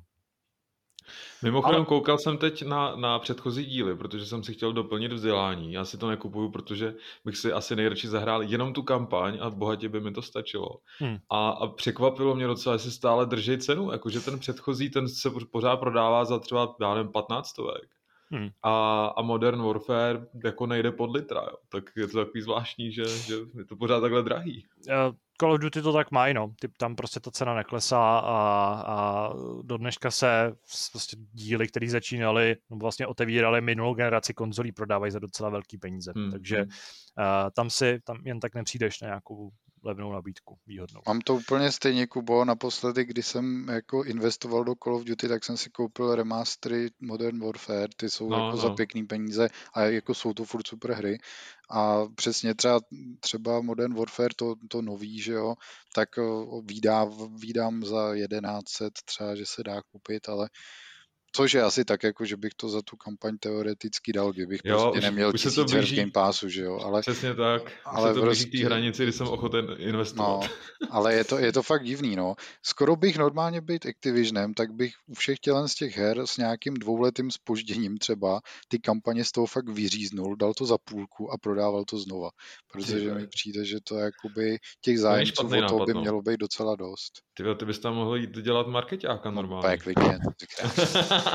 Jestli nás poslouchá někdo z Activisionu, ježiš, oni to jsou, já, ty vole, já vlastně ho vlastně nechci nic společného. ne, oni ti ten nápad jenom ukradnou a nic ti nedají. Že? Přesně. No, prostě nechtěl jsem, aby to vyznělo, že jako tu hru nějak extra kritizuje a prostě má svoje, svoje světlé stránky a říkám, ten multiplayer je prostě pořád ta jako totální jako šílená, skvělá zábava, co vždycky je. A vlastně to má skvělý gameplay, ale musíš eh, se nějakým způsobem oprostit od toho, že to má být eh, druhá světová a vnímat to jenom jako takovou jako uh, nevím, jak to nazvat, nadčasovou, bezčasovou střílečkou záležitost a pak budeš podle mě spokojený. Hezký. No a to byly moje tři hry za poslední týden. Teda kluci, vy jste to pěkně natáhli. Máme jediný štěstí, že já jsem nic moc nehrál. Ještě, že tě máme, Kuby. Ale upřímně, já jsem se o víkendu eh, zase občas, eh, když jsem měl hodinku čas, ponořil zpátky do Red Deadu, ale, ale k tomu už se vracet nebudu, o tom jsem tady namluvil docela dost. Mám tam připravený uh, Telen Lies, což je vlastně hra, o který mluvil Zdeněk jo, jo. pár měsíců zpátky. Uh, koupil jsem si to na Playstationu a nejsem si úplně jistý, jak to tam vlastně bude fungovat, jak se to tam bude hrát. Kde ty jsi to hrál, Zdeněk? To zvládneš, já jsem to hrál taky na Playstationu. Jo, a dá se to? Je to, Jasně. je to pohodlný. Okay. Ale mohlo by to být samozřejmě lepší, ale, ale šlo to, šlo to. Cool, cool. No a tenhle týden jako upřímně jsem si chtěl hned koupit ty remastery GTAčka, ale když jsem teda viděl, jak to vypadá, tak, tak uh, já nevím, no. Jak by, jak by řekl CJ, I don't need this shit. si, asi, si asi počkám ještě, než, než s tím třeba hmm. něco ještě udělají, no. Doufám teda, že, že, že se to spraví trošku. Ta hodnota jako bude něco, co samozřejmě budu hodnotit taky, protože pořád jsou to jako tři velké hry, jo, za 1600, což prostě není zase jako žádný peklo. Ale je pravdou, že uh, počkat si na nějakou menší slevu, nebo jako minimálně ji můžeš očekávat, protože to přijetí není kdo ví jaký, takže hmm, hmm. můžeš asi očekávat, že to půjde s cenou trochu dolů. Takže jako si na těch prvních 25%, který to půjde dolů, prostě za měsíc počkat asi není úplně od věci. No. Asi jo, asi jo. Dobrý, takže já budu víc povídat příští hápot. no, takže s tímhle se můžeme po krásné hodině a deseti minutách přesunout k tomu, co se stalo minulý týden.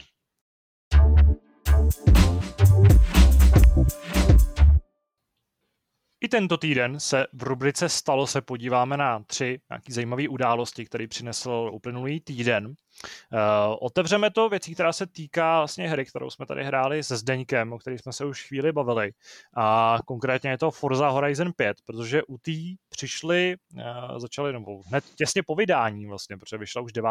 listopadu. Uh, vyšla vlastně v té plné verzi, kdy mohli hrát i lidi, kteří mají třeba předplacen, který mají předplacený Xbox Game Pass. Tak vyšlo najevo, že uh, ve hře vlastně existují hned dvě taky dost obskurní metody, uh, nebo obskurní, spíš jako je zvláštní, že vůbec vůbec tam jako jsou metody, jak vydělávat peníze. Uh, jedna z nich uh, využívá vlastně nového systému možnosti věnování dárků, kdy ty vlastně můžeš auto, který nepotřebuješ poslat dál dalšímu hráčovi. A toho se využívá, protože uh, ve hře vlastně je klasický válečný Jeep, který je levný a v, zároveň ale má vlastně v nabídce takových jako odemikatelných perků, který dostáváš za to, že vlastně získáváš body za triky, tak dostáváš bodíky. Ty můžeš investovat do těch jako perkových stromů u každého auta. A právě Jeep má hrozně levný perk, který ti odemkne vlastně super wheel spin, což je takový kolo štěstí, ve kterém vyhraješ tři docela velké ceny. A je tam dost vysoká pravděpodobnost, že si vytočíš vlastně třeba trojnásobek ceny toho Jeepa, takže tobě stačí toho Jeepa pak jako si ho koupit, vytočit si tuhle tu odměnu, pak ho jako poslat jinému hráčovi jako dárek a koupit si ho znova. A tenhle ten proces jako opakovat prostě a tím získávat do nekonečna ty odměny, což je docela šílená věc.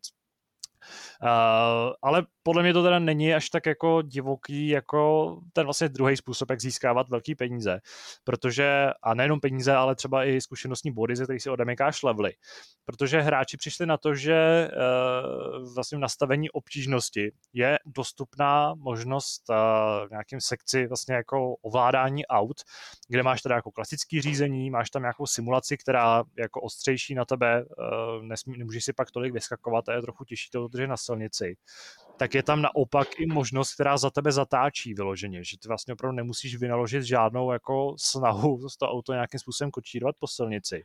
Není tak a... dlouho, co jsme se bavili, že hry jsou stále jednodušší a jednodušší. Uh, no tohle to dřív určitě to ve Forze nebylo, tohle je opravdu jako prvek té otevřenosti, o kterých se bavíme u Forza Horizon, kdy opravdu tu hru může hrát i malý dítě. Ale v tomhle případě tu hru může hrát i jako ten Xbox sám bez toho, by se do toho zasahoval, protože tím pádem vlastně hráči zjistili, že když máš nějaký rychlý auto, který dobře drží na silnici, který má prostě hodně gripu, tak uh, stačí zapnout takový ten jako nejdelší závod, nastavit si ho třeba na 10, 20, 50 kol zagumičkovat vlastně spoušť na gamepadu a ta hra pak jako jede za tebe. A ona opravdu je schopná ten závod dojet na prvním místě, aniž by si jakkoliv zasáhnul do toho řízení. Uh, u těch 50 kolových závodů, tohle Goliáše, což, uh, nebo Kolose, teď nejsem jistý, který z těch závodů, ty vlastně si můžeš vybrat, jaký chceš a nejlíp to funguje u těch jakoby silničních okruhových závodů, uh, kde ta hra umí přece jen trošku líp jako korigovat ten směr zatáčení sama tak eh, tím vlastně způsobem můžeš tu hru třeba nechat běžet přes noc, uh, ráno přijdeš a najednou dostaneš prostě 3 miliony zkušenostních bodů, což překladuje třeba 200 levelů, no 200 úrovní.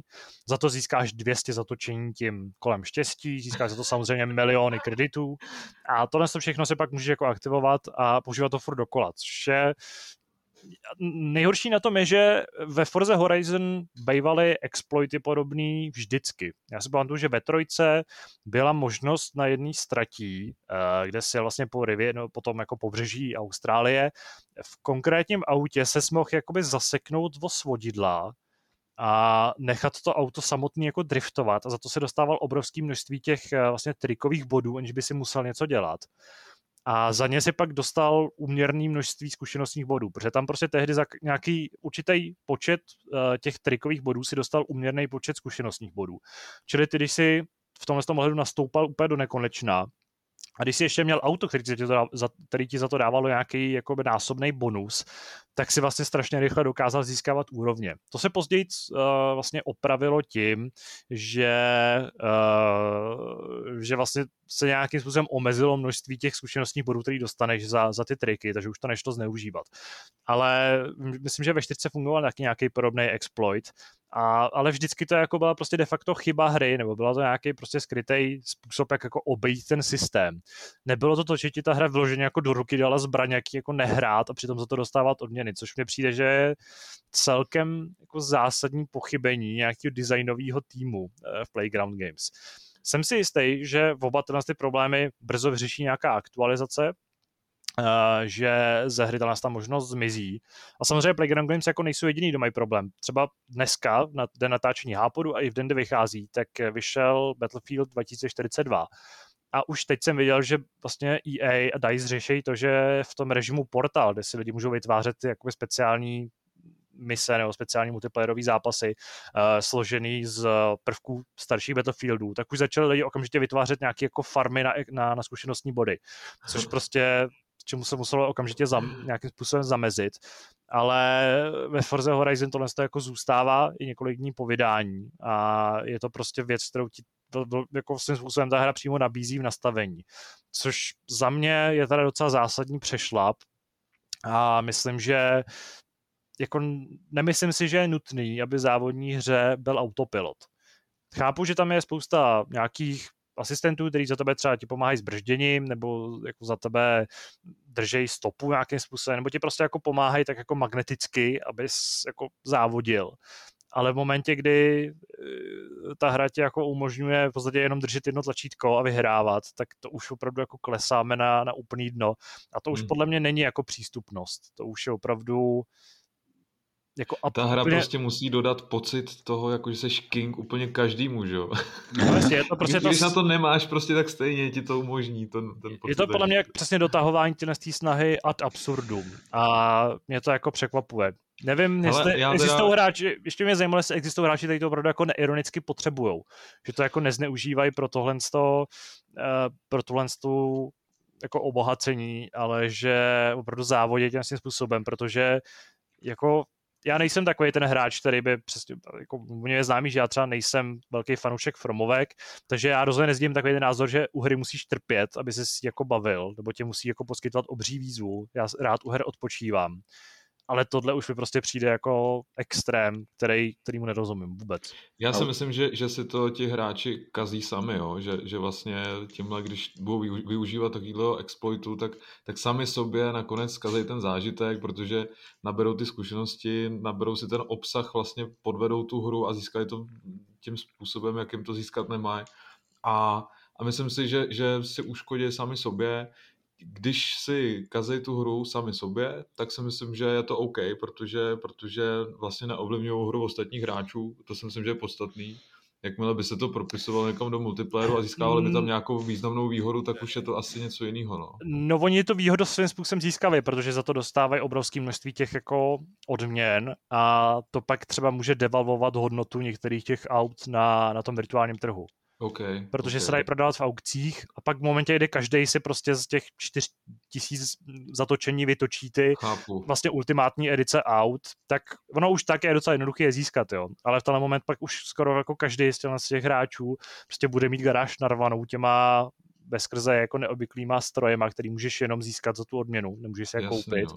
No, to... A zároveň bude mít každý prostě miliony kreditů, takže vlastně nebude problém ty auta jako skupovat za celkem buď to jako absurdní, nebo no, obecně absurdní ceny, což jako jsem způsobem se taky dotýká jiných hráčů multiplayeru. I když aukční síň používá, eh, z lidí to znám, ve Forze jenom David Plecháček, takže jako...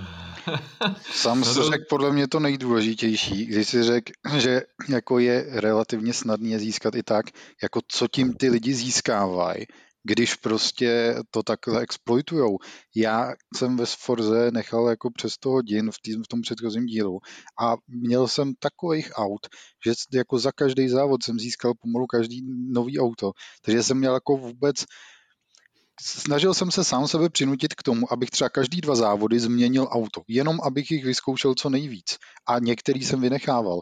Proč někdo potřebuje prostě nabírat kredity a wheelspiny na nový auta a nový peníze, aby jako získal těch aut třeba 500 na jednou, to je, jako co s nima bude dělat. To mi přijde úplně divný. Jakože... Bude s nima flexit na sociálních No ve Forza Horizon 5 hlavně funguje teďka ten systém toho sběratelství jako hodně, že tam jo, jo, jo, auta, to jasný, auta jasný. už jako nejsou, nejsou prostě jenom nařízení a jsou na to, aby si s nimi vyplňoval ty políčka, takže tam to jako svým způsobem může být užitečný, i když prostě 90% nikdy jako ne, vlastně nenastartuješ ani. No. Tohle je pro mě úplně stejný, jako prostě dělat nějaký takový podobný podvuk kvůli tomu, aby si získal nějaký achievement nebo trofej, protože vlastně ve výsledku to sběratelství je taky jenom prostě nějaký, jako nějaký achievement, že jo. Hmm. Ale pro tu hru to podle tebe nemá jako kdo ví, jaký přínos. Já jsem po, chápu, že ze začátku, když chceš závodit v nějakých těch nej, nejrychlejších autech, tak ano, nemůžeš, ale ta hra tě jako velice rychle, já tam mám nahráno třeba 6-7 hodin a už teď mám nějaký ty S2 prostě nejrychlejší auta a kredity na to, abych si koupil další, takže jako vůbec jako nejsem v té hře nějak omezený. Právě, že tím, že ta hra je opravdu taková jako festivalová, že prostě si můžeš vlastně vybrat cokoliv a za závod si, si s tím kdekoliv, tak prostě nechápu, proč by si v ní potřeboval jakýmkoliv způsobem si jako tí, takhle vydělávat, jo. Rozumím tomu, že prostě můžeš to zapnout a hned si to takhle celý jako nabrat a pak už si jenom z toho katalogu vybírat checkout, ale že by ti to dávalo jako fakt reálně nějakou výhodu nebo ti tu hru nějak usnadňovalo, to si teda nemyslím. Teda až ty jsi zmínil ten režim portál z Battlefieldu. Já teď maličkou odbočím, jenom bych chtěl říct, že ten vypadá strašně zajímavě. Jako zdá se, že se hráčům dostane do rukou poměrně komplexní nástroj na to, jak si vlastně vytvořit vlastní, vlastní battlefield, battlefield, vlastní bojiště, kde si můžeš prostě definovat strašně moc věcí, ať už půjde, půjde třeba o zásahy, můžeš, můžeš si vlastně určit, jaký zásah bude mít jaký poškození, můžeš si určit třeba, jaký budou samozřejmě vozidla na té mapě, sestavu těch specialistů a podobné věci a bude to fungovat dokonce formou webového rozhraní, kde si to můžeš naklikat a učit si jako i poměrně komplexní nebo, nebo detailní věci. A jsem opravdu zvědavý, jak tohle vlastně bude fungovat. Ty jsi zmínil teda, že už se to využívá k tomu, aby, aby hráči nabrali nějaké zkušenosti mm-hmm. navíc. To mě nepřekvapuje. Vlastně vůbec, se tomu ale... ani nedivím. Ano. A jsem, jsem zvědavý, co, co vlastně z toho vyleze, protože když se hráčům dostanou do ruky takovéhle nástroje, tak si myslím, že, že ten potenciál je tam velký, že, že se nakonec dočkáme docela, docela hezkých, hezkých map, ně, něčeho, co, co třeba by vývojáři ani sami, sami nemohli dodat, takže, takže jsem zvědav na to. Vlastně poslední myšlenkou, kterou jsme teďka na ní přived, tak eh, když už jsme u z těch metod, eh, kdy hráči dostanou do ruky nějakou možnost a okamžitě ji jako vytěžejí do maxima, tak eh, stejně jako v portálu se využívali, využíval možnost editace nebo vytváření úkolů v, v Assassin's Creed, ale teď nejsem jestli to bylo Odyssey, nebo to byla Valhalla, kde jsme vlastně vytvářet vlastní úkoly a samozřejmě hráči jako první věc uh, byla ta, že začali dělat úkoly, za který se dostal obrovský obnosy zkušenostních bodů, aniž by si tam musel něco dělat. No, Odyssey Takže, to bylo, myslím. V Odyssey, tuším, no. Takže ano, kdykoliv se tohle, ten, tohle, ty, uh, tohle ty režimy dostanou hráčům do rukou, tak vždycky přijde vystřízlivění s tím, že přijdou na to, jak to nějakým způsobem jako důkladně, důkladně vytěžit. A jako Vlastně to není věc, kterou jsme mohli kritizovat, protože to prostě patří, ta možnost tam je Uh, jenom je to prostě ten nekonečný závod mezi autorama a lidma, kteří jsou schopní prostě to, uh, ty pravidla ohybat až na samotnou jako hranici zlomu. A uh, jenom v tomhle ohledu je teda pravda, že Playground Games jsou v uh, nějaký reakci na to celkem pomalý, že tam je možná chtělo trošku zamáknout, aby, aby se to uh, co nejrychleji vyspravilo. Přicházíme na další událost úplného týdne, Uh, tou je taková jako trošku, trošku vtipná věc, nebo taková, takový událost, o který se dost často bavíme, spíš z hlediska nějakého humoru, spíš z hlediska nějakého posměchu. Uh, je to to, že nám opět vyšel Skyrim. Uh, po deseti letech, přesně od vydání původní hry, kdy podle mě to bylo naposledy, kdy to dávalo smysl, že vyšel, protože to bylo poprvé, tak uh, vyšla výroční edice uh, The Elder Scrolls Skyrim, uh, kterou si můžete koupit za uh, velmi výhodných 1400 korun. Uh, je to jako z mýho hlediska docela nebo další důkaz toho, že některé firmy prostě umějí svoje hry prodat asi jako desetkrát a, a pořád na tom režovat obrovský peníze. Eh, do času se tady bavíme o Rockstaru, o tom, jak ten je schopný vlastně z GTA 5 prodávat furt dokola na dalších platformách ale eh, v tomhle tom případě opravdu jako ta příležitost eh, je to desátý výročí a uh, naštěstí je tady teda aspoň ta možnost, že když už jsi tu hru koupil někdy, uh, tak máš nějakou možnost si jako připlatit nějakých pár stovek a dostat tuhle tu vylepšenou edici, takže aspoň v tomhle tom ohledu ti jako autoři dávají možnost se jenom přilepšit, když už se do té někde investoval. Ale stejně mi prostě přijde, že tahle finanční politika Jakkoliv chápu, že prostě se vyplatí, když už prostě tu možnost máš a když už máš prostě ten zdroj, uh, ty fanoušky, kteří jsou ochotní do té hry investovat, tak uh, že v ten moment samozřejmě jako nic nebrání v tom toho využít ale pořád mě jako nikde eh, v zádi jako lepky hlodá takový jako podezření, že prostě ze společností není něco v pořádku. Nebo nevím, jak to, nevím, jak to přesně vyjádřit. Nechám možná nejdřív mluvit vás, eh, co na tohle to říkáte. Jestli jste vlastně někdy byli vlastně ochotní si takhle znova něco koupit, protože třeba pro mě je to úplně představitelná věc. Záleží, co navíc ta, ta hra nabídne, no. Tak jestli Skyrim mi, mi přinese eh, možnost eh, tahat eh, z rybníku ryby, tak to úplně asi ne. Pokud by tam byl nějaký výrazný grafický upgrade, což se bude týkat třeba 5. GTAčka, tak tam bych třeba o tom uvažoval, kdyby to bylo za slušnou cenu pro, pro PlayStation 5 třeba. Hmm. Jo, ten, tam je ten příklad asi, kdybych, kdybych ty prachy za to, za to klidně dál, jenomže, jenomže Skyrim tahle, tahle vlastně edice není o tom, že by ti přinesla lepší grafiku, tam je to spíš o tom obsahu, že, který přichází i z toho Creation Clubu, kde vlastně vzniklo prostě spousta, spousta obsahu ze strany hráčů. Je tam ten survival režim, že jo, kde vlastně se musíš hlídat to, že já nevím, cestuješ a, a, a seš, seš, třeba, seš třeba v zimě někde, tak si musíš rozdělat oheň a posedět u něj, aby si, aby si nezmrznul úplně, musíš si hlídat uh, hlad třeba a podobné věci. Hmm. Takže, takže jako těch možností a toho obsahu navíc je tam třeba docela dost. Pro mě osobně to není úplně, úplně důvod k tomu, abych, abych do toho investoval znovu. No. Já teda souhlasím a ačkoliv jsem do Skyrimu to ještě neinvestoval nikdy, tak eh, What jako, uh, teda si to po osmí jako bych asi uh, určitě, určitě nechtěl. No. Já jsem si to poprvé koupil na PlayStation 3 a to byl teda velký pain, to vám, to vám řeknu. Jako draci no. lítali pozadu, když jste viděli tu mlhu v menu, ty vado, teda, teda úplně zasekala i to menu samotný, to byl jako zážitek velký, no. Já jsem hrál na PC, když, když vyšel Skyrim a je fakt, že tam jako, já jsem měl asi štěstí na to, že mě se tolik těch technických chyb netýkalo, ale to teda zmiňuji spíš jako, že se mě netýkali v rámci toho, kolik jich tam měli jiní hráči, protože je fakt, že co si pamatuju, tak jsem měl minimálně tři úkoly, které nešly dohrát, což jako nepříjemný, ale už to k tomu tak nějak patřilo.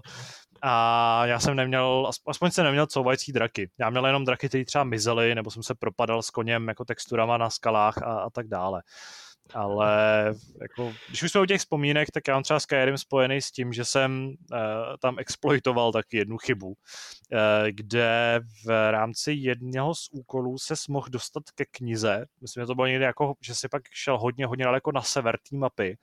A tam v takový, v takovém doupěti si objevil knihu, kterou si mohl jakoby si zvýšit nějakou schopnost uh, jednorázově. A tu knihu, když si nějakým způsobem jako zabagoval do knihovny, tak si ji mohl využít nekonečněkrát. A no. že jsem si tehdy svoji postavu takhle vymaxoval úplně jako do všechny ty schopnosti jsem měl na stovce. A to je moje Teď jsme se o tom bavili, že si ty hráči kazejí vlastní hru. No, tak tady to vidíte. To už bylo v momentě... Doufám, že jsi sebou byl fakt spokojený. to, už, to už jsem dělal v momentě... Se jako king. To už jsem dělal v momentě, kdy mě jako nebavila ta hra, nebo už jsem měl prostě dohráno, měl jsem se řekl kampaň dohranou docela, nebo ten příběh základní, který byl dost krátký a už mě vlastně moc nebavilo putovat po tom světě a dělat ty, ty vedlejší úkoly. Tehdy jsem taky taky hrál hry trochu jinak a, a, a užíval jsem si je trochu jiným způsobem, takže ano, užil jsem si to, že jsem byl na chvíli všemocný a myslím, že potom už jsem tu hru nehrál vůbec, protože už mě to vlastně nebavilo. Ale... Já si pamatuju, že jsem tenkrát úplně totálně propadl tomu hypeu, který kolem, kolem Skyrimu byl. Hmm. Hrál jsem předchozí díly, takže jsem samozřejmě se na to extrémně těšil. Dokonce jsem si koupil nějakou vyšší edici, kde se, kde se vlastně přikládali ke hře nějaký takový ten náhrdelník. A hrdě jsem nosil nevkusný náhrdelník s logem, s logem té hry, takže, takže to bylo... Jsi byl vlastně, wow byl si pochodující reklamní poutač, že? Ano, ano, přesně tak, přesně tak. Uh, vlastně jsem a... nějaký připomněl, že já jsem zase, kromě toho, že jsem takhle exploitoval hru, tak pak mojí největší zábavou bylo to, že jsem si koupil eh, Doom v tom uh, uh, Winterfellu, myslím, že se tak jmenovala ta, ta usedlost, že jo? A tam jsem si uh, ho jako plně vylepšil a pak jsem se hrozně bavil tím, že jsem vlastně plnil všechny zásoby něčím, jako co mi přišlo, že je realistický. Takže si pamatuju, že jsem prostě někde sehnal třeba prostě 80 hlávek zelí a šel jsem se jako nastrkat do sudu v kuchyni, protože mi přišlo, že to jako dává smysl, že si naplníš prostě eh, ten jako virtuální špajs s tím jídlem. Pak jsem někde skupoval alkohol, víno, to jsem si pak jako pokládal na ty Prej, skupoval, já úplně vím, jak si to získal tady ty věci. Ty jsi přišel do krámu, prodavačovi si nasadil květináč na hlavu a normálně se ho regulérně obral. Uh, to vím. Dobře, ano, tak jsem si je pořídil takhle fakt, to jsem taky dělal, přesně. Tam, a to je prostě podle mě do dneška nejuchvatnější způsob, jak krást nějaký hře. Nasadit prostě kýbl na hlavu. A že ta hra zároveň, jako je to stupid stupidní, že je to prostě jako debilní chyba ve hře. A zároveň a, je to krásné. A zároveň je to geniální v tom, že to ukazuje, že takhle jako propracovaný je ten systém toho, co vidí ten nepřítel. Jo. Že prostě tě logicky nevidí, když má na hlavě nějaký jako necky.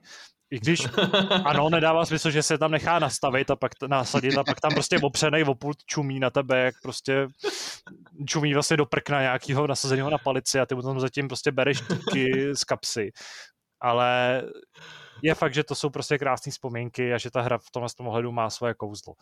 Ale to neznamená, že bych si ji po deseti letech chtěl koupit, jenom protože ty autoři do ní implementovali hráčské modifikace, protože to mi přijde, že jako takový trošku jako na hranici, na hranici uh, jako marketingový systém. Ale nebudu asi zacházet do podrobností. Zdeňku, já se nepřerušil, ty jsi taky něco zmínit takovýhodle.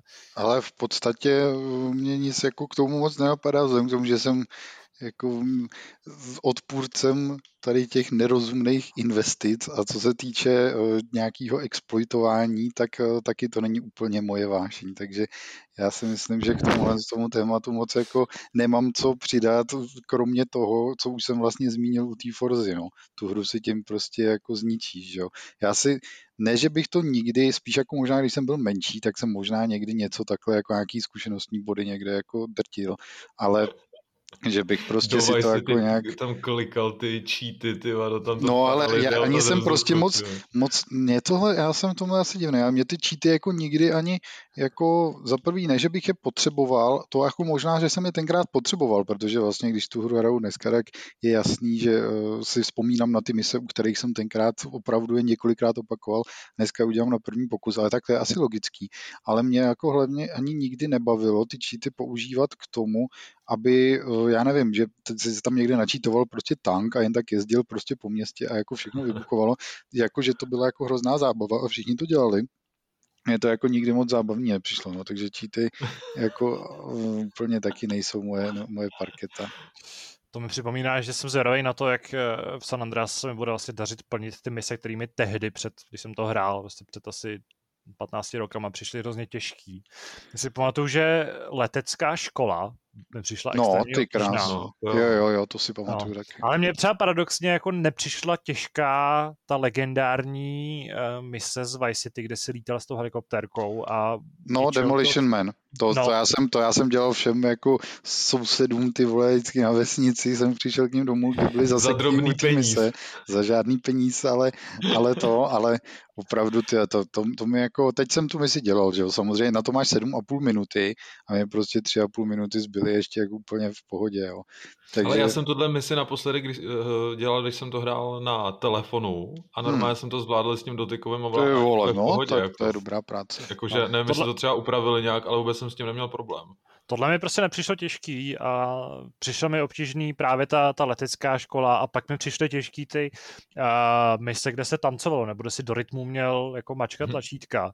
A to jsem posledně zjistil, že to asi souviselo s tím, že máš třeba odemčený, jednak, že máš odemčený, odemčený frame rate, a taky s tím, že jsme tu hru teda neměli pořízenou úplně jako eh, košer, ale to asi nebudu zacházet do podrobností. A co když už si ještě mluvil o tom, že si chodil plnit tu, tuhle misi, tak já jsem naopak kamarádům jezdil vyhrávat závody, protože jsem vlastně už jako uh, i dřív jsem prostě byl vášnivým hráčem závodních her a oni prostě nedokázali vyhrát žádný závod v týře, takže uh, tuším v jednom z těch prvních misí právě hned po téhle taneční vložce, kdy skáčeš s tím lowriderem, tak je tam i závod s, s, těma, s těma autama, nebo možná ještě předtím. A tam s tím prostě měl vždycky zásadní problém. To samý pak vlastně v tom, eh, v, to, v té eh, vlastně balíčku misí v San Fieru, tak tam jsem jezdil vyhrávat, vyhrávat závody v GTA San Andreas. No. Já si pamatuju ve Vice City je při misích, myslím, že pro klub Malibu, tak je tam, eh, tak je tam jsou čtyři mise. Jedna z nich je kdy závodíš proti Sabre Turbo, což je jedno z těch nejvýkonnějších aut tady a závodíš proti tomu v nějakém Sentinelu a hm. to, to si pamatuju, že byl opravdu jako těžký závod, který jsem tenkrát prostě hrozný, opakoval milionkrát. A ono to bylo jako všechny splnit mise pro klub Malibu bylo jako podmínkou, abys tu hru mohl, mohl podle mě dohrát, že tam je pro tohle a pro tu tiskárnu, že musíš splnit všechny.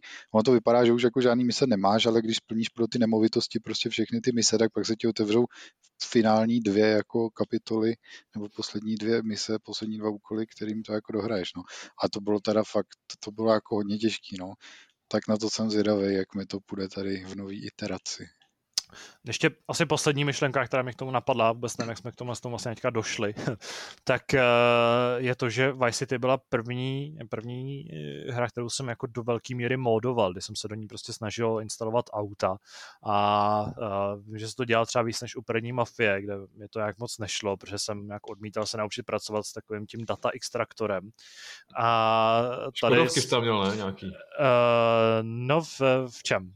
Mafia nebo Vice City. Ve Vice City ne, ve Vice City pamatuju že úplně první auto, který jsem v týře měl, byl Seat Leon, policejní, protože z nějakého důvodu prostě každá, no polovina všech vyrobených aut byly prostě policejní verze klasických aut, nechápu proč.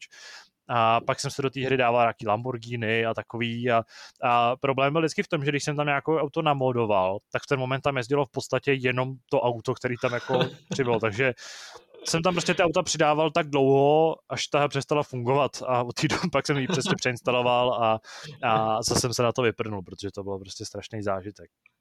Ale ano, tam vlastně jsem objevil kouzlo módů a bylo to asi poprvé a naposledy, co jsem se tím nějakým jako větší míře zabýval. Takže později jsem vlastně se snažil instalovat módy s okolností taky do Skyrimu, a tam prostě pak už můj počítač z toho byl tak zavařený, že jsem to nehrál, protože to nefungovalo. Hmm. Ale uh, tohle je kultura, který už jako konzolista eh, mám tak daleko, že jakkoliv rozumím tý jako radosti nebo to, tom tý lásce k módům, uh, tak jako nejsem schopný do toho žádným způsobem proniknout. Třetí událostí, kterou přinesl uplynulý týden, eh, ta je o mnoho méně, nebo ta je výrazně méně eh, veselá, když to jako nebyly vyloženě veselé události, ale dočkali jsme se další kapitoly v docela neveselém příběhu, eh, který souvisí s průmyslem a s čipovou krizí. Ne, minulý týden totiž přinesl takové jako tři zajímavé události, eh, které si tady můžeme jako letmo zmínit. Jednak je to odklad eh, vydání handheldové konzole Steam Deck od Valve, která měla k prvním majitelům a eh, zákazníkům přijít už v prosinci. Nakonec se tak stane až v únoru a respektive každý ty jako další vlny, pokud jste měli dostat někdy v prvním kvartálu příštího roku, tak dostanete až v druhém.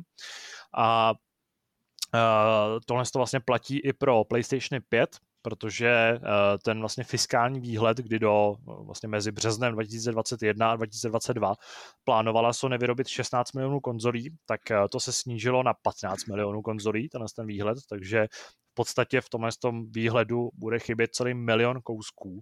A pokud plánujete nebo chcete pořídit konzoli, chtěli jste třeba na Vánoce si pod smeček e, darovat buď to sobě nebo dětem nebo partnerce nebo partnerovi e, PlayStation 5, tak to asi bude větší problém, než jsme čekali a prostě o ty konzole bude docela velká nouze.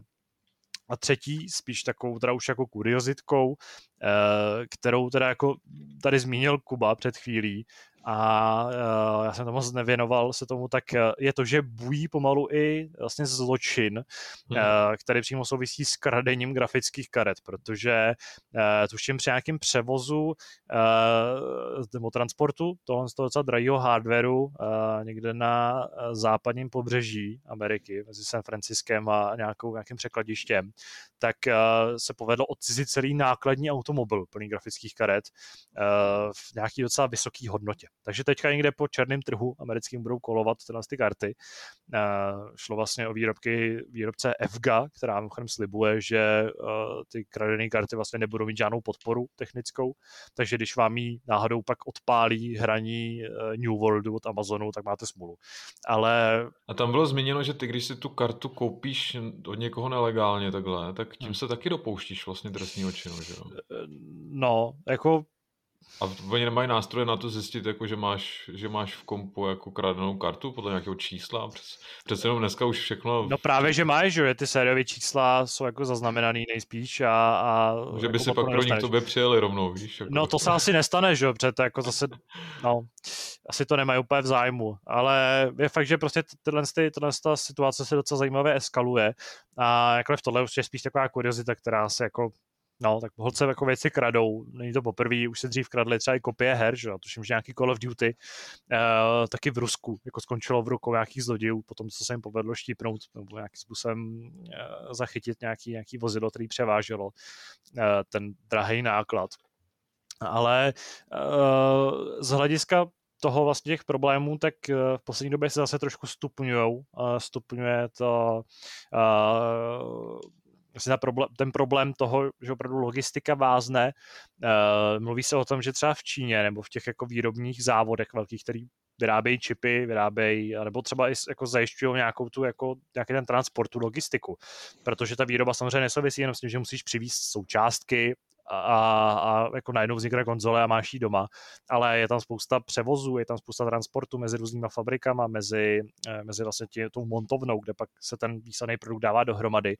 A ten pak samozřejmě se musí ještě dostat na ty jednotlivé trhy. Eh, třeba PlayStation to řešil údajně tím, že posílal letadla eh, do, do Velké Británie tak tohle to všechno se stále komplikuje víc a víc, i třeba kvůli tomu, že eh, v Ázii mají nějaký problémy s organizací očkování, takže tam ty jako jednotlivý závody nefungují tak, jak by měly. A eh, je jako faktem, že na tohle to upozorňovala řada společností eh, během roku, že třeba Toshiba, tak to s tím tak trochu počítala, že by ten problém mohl přejít minimálně do příštího a možná i do přes příštího roku, do roku 2023. A vzhledem k tomu, že ta poptávka po tomhle tom hardwareu a souvisí to samozřejmě i s tím, že pořád stoupá poptávka po, po autech, potom, že prostě eh, výroba aut je taky v obrovských problémech, lidi prostě schánějí spotřebiče a, a vlastně ještě žijeme v době, kdy všechno musí být chytrý, takže potřebujete chytrou rychlovarnou konvici, potřebujete chytrý rejžovar, potřebujete chytrý krokpot, potřebujete prostě chytrou váhu kuchyňskou nebo klasickou osobní tak ten moment prostě ta, ta válka o, ty, o, o součástky jakýkoliv formátu, vlastně elektronické součástky, je tak velká, že ano, i na nás hráče, ať už jde o konzole, nebo, nebo o grafické karty, právě výkonný, nebo s tím související i výkonný sestavy, výkonný notebooky, tak bude čím dál větší, je pořád čím dál větší nouze. A eh, holce musíme smířit s tím, že i příští rok, pokud si budeš chtít koupit nějaký silnější herní hardware, tak to není otázkou toho, že přijdeš na, na e-shop a pořídíš si ho, ale eh, je z toho prostě takovýhle zajímavý sport. No. Já nevím, jak, jestli máte na to nějaký jako názor, nebo jestli vám to je vlastně úplně jedno, protože už doma všechno máte, ale je fakt, že je to taková vlastně zvláštní vystřízlivění eh, po x letech, kdy tohle to prostě jsme vlastně neznali, maximálně něco chybělo, protože o to byla fakt jako vysoká poptávka, Pamatuju si, že třeba PlayStation 4, když přišli na trh, tak taky jako jich nebylo tolik, aby eh, nebyl problém se ho koupit v jakýkoliv moment, ale prostě to nikdy nebyla taková krize, jaká je to dneska. Ale krade se všechno, co prostě má nějakou hodnotu, je to dostatečně malý, takže to, co, ten, zrovna ten příklad těch grafických karet, ten mě teda jako vůbec nepřekvapuje, ale k, těm, k tomu nedostatku, já jsem takhle největší zaznamenal asi u Víčka, to bylo jako hrozně populární konzole, ale jinak k tomu přetrvávajícímu jako nedostatku a vůbec tomu výhledu, který, který nás prostě, který máme, tak je to už začíná to být takový docela, docela fakt otravný, no. jakože nejsem zrovna moc netrpělivý člověk a tak jako zrovna já jako jsem se dostal ke všemu, co jsem chtěl, ale prostě snadno si počkám jako měsíce, jo, i ten rok, ale vlastně když pokud jako, na druhou stranu teda pokud někdo měl objednaný od launche PlayStation 5, tak jako v téhle době ho pravděpodobně už asi dostal, jo, nebo jako mm. doufám brzo, brzo dostane, nebo jo, prostě ne, te, jako to, to, že jich bude nedostatek, neznamená, že, ty, že jako tady rok jsou lidi, kteří jako ho schání a ještě ho nemají, to zase, to zase tak úplně akutní není, ale prostě začíná to být už takový trošku, trošku otravný, no. Hmm. Nevím, jak dlouho tohle to reálně může ček, jako trvat, ale opravdu, když se podíváš všude kolem sebe, přesně jak jsi říkal, ně, ně, jako chytrý je dneska už úplně všechno, kromě lidí, tak eh, prostě to začíná, začíná být jako docela akutní, ten nedostatek prostě veškerých těch, veškerých těch čipů, že jo. Tak eh, nevím, jestli si plánujete kupovat jako v blízké době nový auto nebo něco podobného, já zatím pořád jako nemám vlastně, mě to nějak furt neomezuje, jo. Hmm. Na PC nehraju, takže prostě tam, tam to je hotovo, konzole mám a jinak do domácnosti, co jsem potřeboval, tak jako nebylo problém sehnat. Na druhou stranu a auto, to je nejhorší hmm. investice vůbec, co může člověk udělat, takže to mě jako taky vůbec, vůbec netankuje. Ale... Já si dokážu představit, že tohle může být třeba potíž, když uh, seš jako nějaký mladý klučina nebo holčina a jako my řek... myslíš? Eh, no, přesně tak. Řekneš rodičům, že by si pod strom chtěl PlayStation 5 a, nebo hmm. Xbox Series. A ještě lepší je možná ten příklad s Xboxem, jo, protože uh, v ten moment, když už teda máš to obří štěstí, že rodiče pokládají za jako dobrý nápad ti koupit tohle tu věc za 12 000 korun, uh, tak přijdou do obchodu. Tam jednak zjistějí, že existuje celkem asi 26 věcí, které se jmenují Xbox a všechny vypadají stejně. A vlastně vůbec neví, možná jim prostě prodavač doporučí radši Xbox One S, místo toho, aby prostě ti koupili to, co si chtěl. A když už teda máš to obří štěstí, že to považuji za dobrý nápad, hodle ti to koupit a ještě jako vyberu tu správnou věc, tak zjistit, že na ní budou se půl roku čekat, že? protože prostě nejsou teďka na skladě. Tak v tomhle hledu myslím, že uh, ta situace v tomhle je jako docela, docela dramatická, ale to je samozřejmě takový jako extrémní, spíš, spíš jako humornej, uh, spíš humornej jako příklad. Na druhou stranu je fakt, že ať už jsem to věděl já, když jsem občas chodil do třeba nějakých herních obchodů, nebo o tom třeba mluvíval Pavel, eh, tady pracoval v jednom z herních obchodů, a, tak prostě těchto z těch lidí jako není málo, co tak tím způsobem nakupují konzole. Jsou se spousta rodičů, který, nebo lidí, kteří nehrajou a kupují to někomu, eh, který používají e-shopy, kde se o tom dozvědí ještě méně, možná v tom je ještě větší guláš, co je vlastně která konzole a která co umí. A my jsme taky vlastně, když konzole vycházely, tak jsem přes mail některým čtenářům radil, co vlastně která konzole umí a jak se v tom trochu zorientovat. Především eh, u Xboxu, u PlayStationu je to naštěstí o něco jednodušší.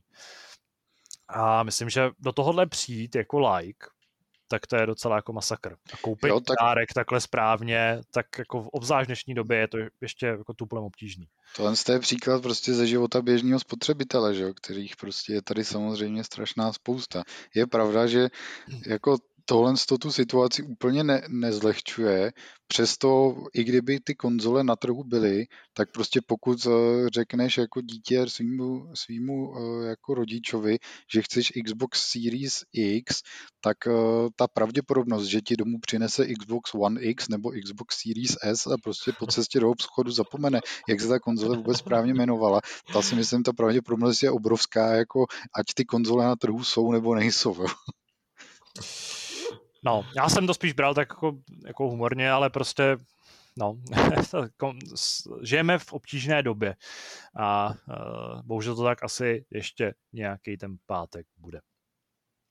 Máte ještě nějakou poznámku k tomu, co jsme se tady v uh, uplynulých minutách bavili? Něco, co by podle vás mělo zaznít? Já jenom doplním Zdeňka, který tady mluvil o investicích.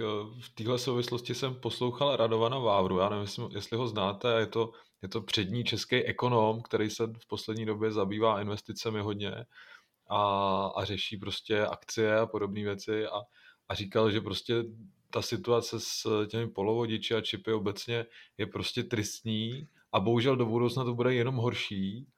A taky, taky zmiňoval to, že když by někdo v dnešní době vlastně uvažoval nad nějakou investicí, tak, tak přesně takový ty, ty firmy typu Nvidia a podobný to je prostě sázka na jistotu, protože jejich, jejich hodnota do budoucna poroste jako raketovým tempem. No. Protože... Myslím, že dobrá investice je si v bytě zařídit uh, továrnu na čipy, že jo? Třeba, no. A dodávat je do Sony. Ale ano, víme, že to není tak jednoduché. V tvém bytě je na to spousta místa. Třeba. Ano, myslím, že když, kdybych vystěhoval činčilu, tak můžeme vyrábět čipy a můžu se za chvíli přestěhovat na malvazinky, ale... Mimochodem Radovana Vávru si puste, protože on sice, sice je to bedna, strašně mu to pálí, ale zároveň umí skvěle mluvit. A pokud se zajímáte o investice nebo přemýšlíte o tom, kam v dnešní době eh, uložit prachy, tak si myslím, že to je člověk, který vám v těch podcastech eh, vlastně otevře, otevře oči a, a poradí hezky. Takže to, chci říct, že to je lepší než hápot? Tak to rozhodně ne, ale mohli bychom ho pozvat vlastně. Dobře, tak třeba příště. No, tím končí rubrika Stalo se. Uh, uslyšíme se zase příští týden, ale se, se rozebereme, co, uh, co dalšího zajímavého se stalo. A nyní přichází čas na dotazy.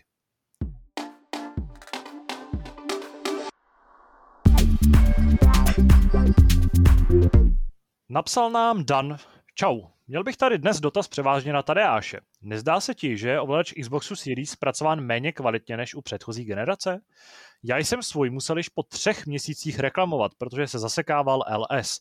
A u dalšího ovladače začal po třech měsících zlobit RT. Eh, LS je levá analogová páčka, RT je uh, vlastně ta pravá spodní spoušť, kdyby se v tom někdo neorientoval. O otřesném cvakání tlačítek ani nemluvím. Tyto neduhy jsem pochytil i mezi komunitou ostatních hráčů. PS od Xbox One mám všechny konzole Day One. K ovladačům se chovám zodpovědně a nikdy žádný problém nebyl. Související otázka i na zbytek účastníků. Kupujete si limitované edice ovladačů a konzolí, případně jaké ve sbírce máte? S pozdravem Dan. Uh, abych odpověděl nejdřív na tu svoji otázku, nebo tu otázku na mě, samozřejmě se k může vyjadřit i Zdeněk, který taky vlastní uh, Series X, ale nevlastní. A od kterého můžeme slyšet to, to klepání ovladače. uh, já jako teď, když to takhle zmiňuješ, je fakt, že třeba včera, když jsem, uh, předevčer jsem hrál Forzu, tak mi přišlo, že se mi začíná zasekávat RTčko, nebo ten ta spoušť, kterou vlastně spouštíš plyn a uh, kdybych to jako srovnával s předchozí generací, tak si nemyslím, že tam došlo k nějakému velkému propadu. Uh, já jsem takhle oddělal jenom úplně první ovladač, co jsem měl vlastně k Xboxu One, který uh, začal tuším, byl, měl jsem s ním problém u toho jakoby druhého, u toho, u té levý spouště, kterou si třeba míří ve střílečkách, tak tam jsem měl problém, že ta se zadrhávala, že jako zůstala v té zaseknuté pozici, eh, že, že jsem do ní musel klepnout, aby se jako zase vysunula ven. A pak vlastně i přestal správně fungovat, eh, fungovat analogová páčka, jednak kdy ta jako driftovala po, po mapě. Když jsem to ten ovladač prodával, tak jsem jako to nějak nezvlád říct tomu kupci, ale nikdy se neozval, takže mu to asi nevadilo. nezvlád říct. Čím se mu omlouvám. Ale u Xboxu One X už se mi jako nic nestalo s ovladačem a tady taky zatím jako za, po tom roce uh, jsem s tím neměl žádný výraznější problém, taky se teda chovám zodpovědně k ovladačům, nemlátím s nima, pokud nehrajou FIFU. A uh, jako fakt ne, nepřijde mi, že by ta kvalita nějak klesala. Naopak prostě... A ty vnitřnosti jsou de facto stejný, ne? No, asi jo, asi jsou jenom malinko vylepšený. Naopak prostě já mám, pořád mám pocit s, s nehledě na to, že Dual, DualSense jako je pocitově jako zajímavější ovladač, tak pořád mám z toho Xboxového pocit, že je líp zpracovaný, že je takový robustnější. A to obzvlášť teda platí ve srovnání s DualShockem 4. Prostě DualShock 4 je podle mě hrozný jako aušus, eh, když to mám v ruce. Horší už je jenom, si, si. horší už je jenom pro kontroler ke Switchi. Ten byl teda jako hodně zajímavý. To byl takový kus plastíku. Uh, tuhej ale jako ta kvalita mi přijde prostě v pohodě. A problém jsem neměl, takže Samozřejmě se to dít může. Vím, že třeba Míra je v tomhle ohledu odborník, protože on skupuje eh, ty vlastně poškozený ovladače a opravuje si je. A pak jich má velkou eh, zásobu, protože prohazuje ventilátorama a podobně. A, a ten zase vždycky propaguje využití eh, toho Elite ovladače, který je zřejmě jako fakt velmi kvalitně zpracovaný, ještě aby ne za tu cenu. Ale ovladač ke Switchi ten přinesl vlastně Marek naposledy, co jsme seděli v hospodě, ne? Tam jste jo. se ho strašně chválili jo, jo. všichni. Já jsem se ho nechválil, mně se prostě jako nelíbí. nelíbí Deník se ho chválil. Je, mně se jako mě na první pohled připadalo docela fajn, no, ale tak jako nic jsem jako, s tím nehrál, že je to, je to lepší, než to hrát na tom zasouvacím jako vehementu, do kterého no, strkáš joycony, že jo, ale No, já, já do dneška prostě pořád si stojím za tím, že Xboxový ovladač je ta nejlepší věc, která kdy vznikla. A že s každým... tak samozřejmě, to jsme, od tebe už, nic jiného nečekáme. Už ten k 360 byl prostě lepší než starý DualShocky a ten vankovej a vlastně Series X, protože tam v podstatě ty rozdíly nejsou.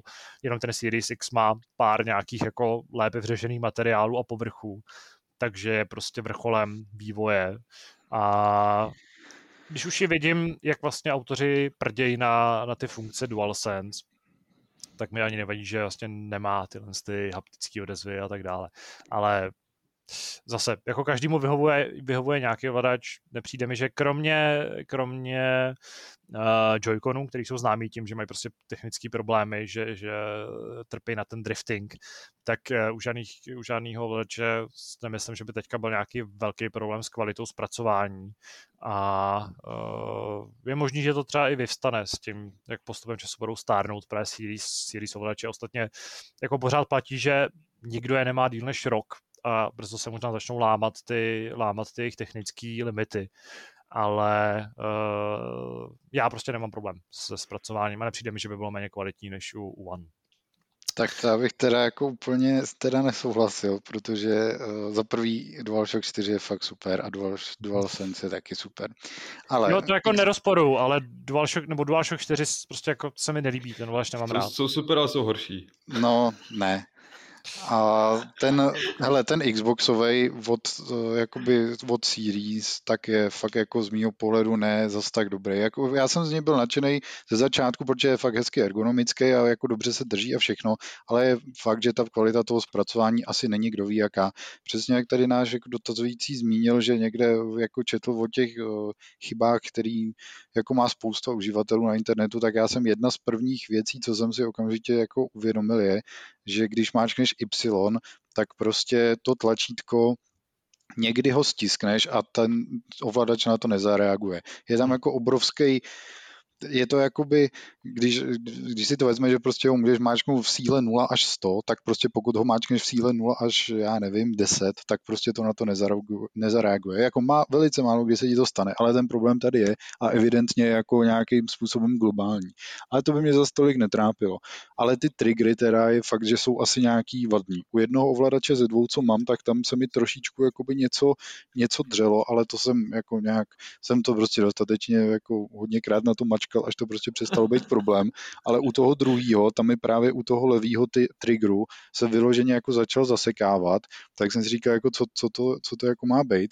Pak začal prostě jako divně klikat, a nakonec se to všechno vysvětlilo tím, že jsem si všiml, že z, jako spoza toho triggeru prostě něco maličko vyčuhuje, tak jsem to vytáhnul a tam byl jako opravdu jako milimetr slabý proužek nějakýho prostě jak to říct, jako když odlepíš kus prostě nějaký jako duct tape nebo něčeho takového, nějakého, nějakého takový jako tlumícího, taký tlumící pásky, která prostě má zabraňovat tomu, aby ten plast, plast prostě mlátil, když ten trigger stiskneš. A ten, ten, ta páska se teda evidentně uvolnila, takže jako nejdřív mi zasekávala ten trigger a potom teda, když nějakým způsobem po x jako tisících stisknutí tak nějak jako začala líst ven, tak prostě teď mám teda ten pravej jakoby odhlučněný, že jo, protože tam to má takový krásný měkký prostě jako eh, měkký dopad, zatímco na tom, na tom, na té levé straně mi to prostě hlasitě kliká, protože uh, prostě tam jako chybí, chybí tohle z toho utlumení, no.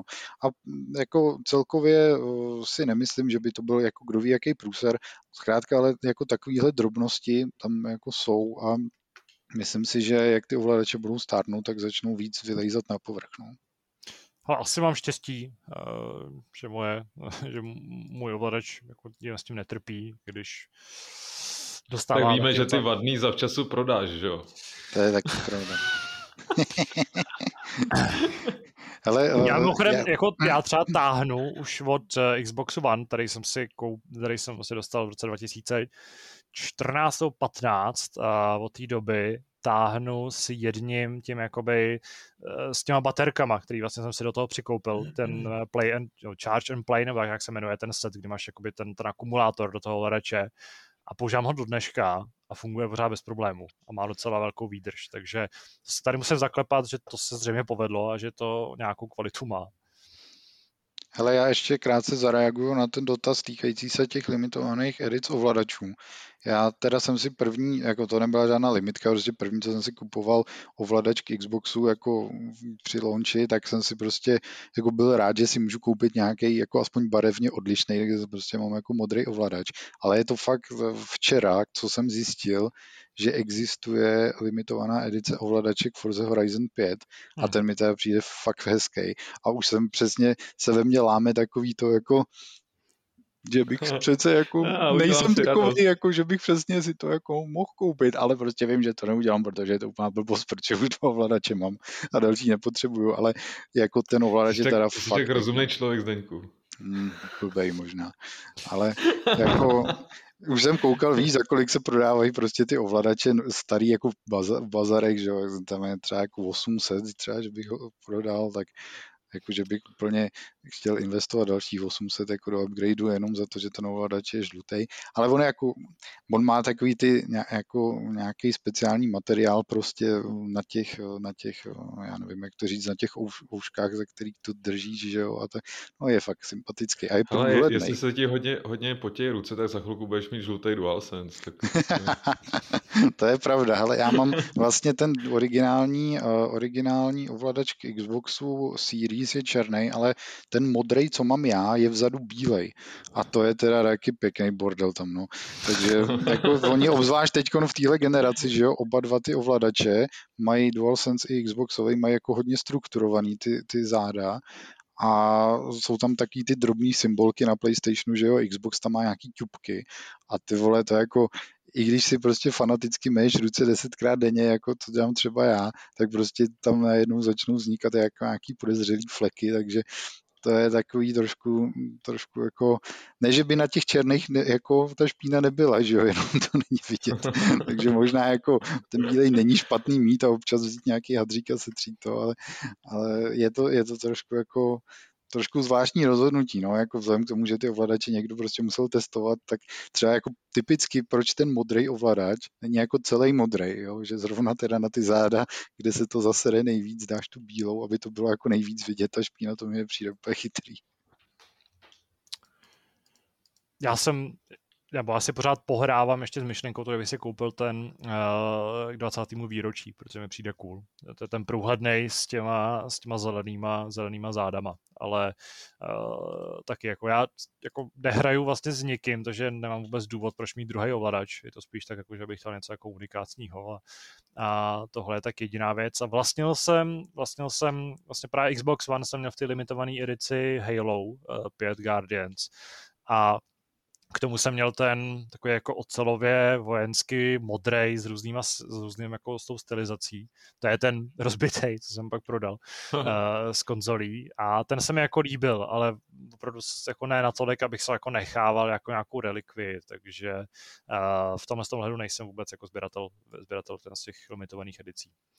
I když musím uznat, že prostě některé kousky jsou hezký a třeba eh, ty bílý ovladaček původnímu Xboxu One, takový ten jako Founders Edition, takový to I made this, nebo co bylo napsané na tom, eh, na tom ovladači, tak to asi už dneska bude i celkem hodnotná, hodnotná záležitost.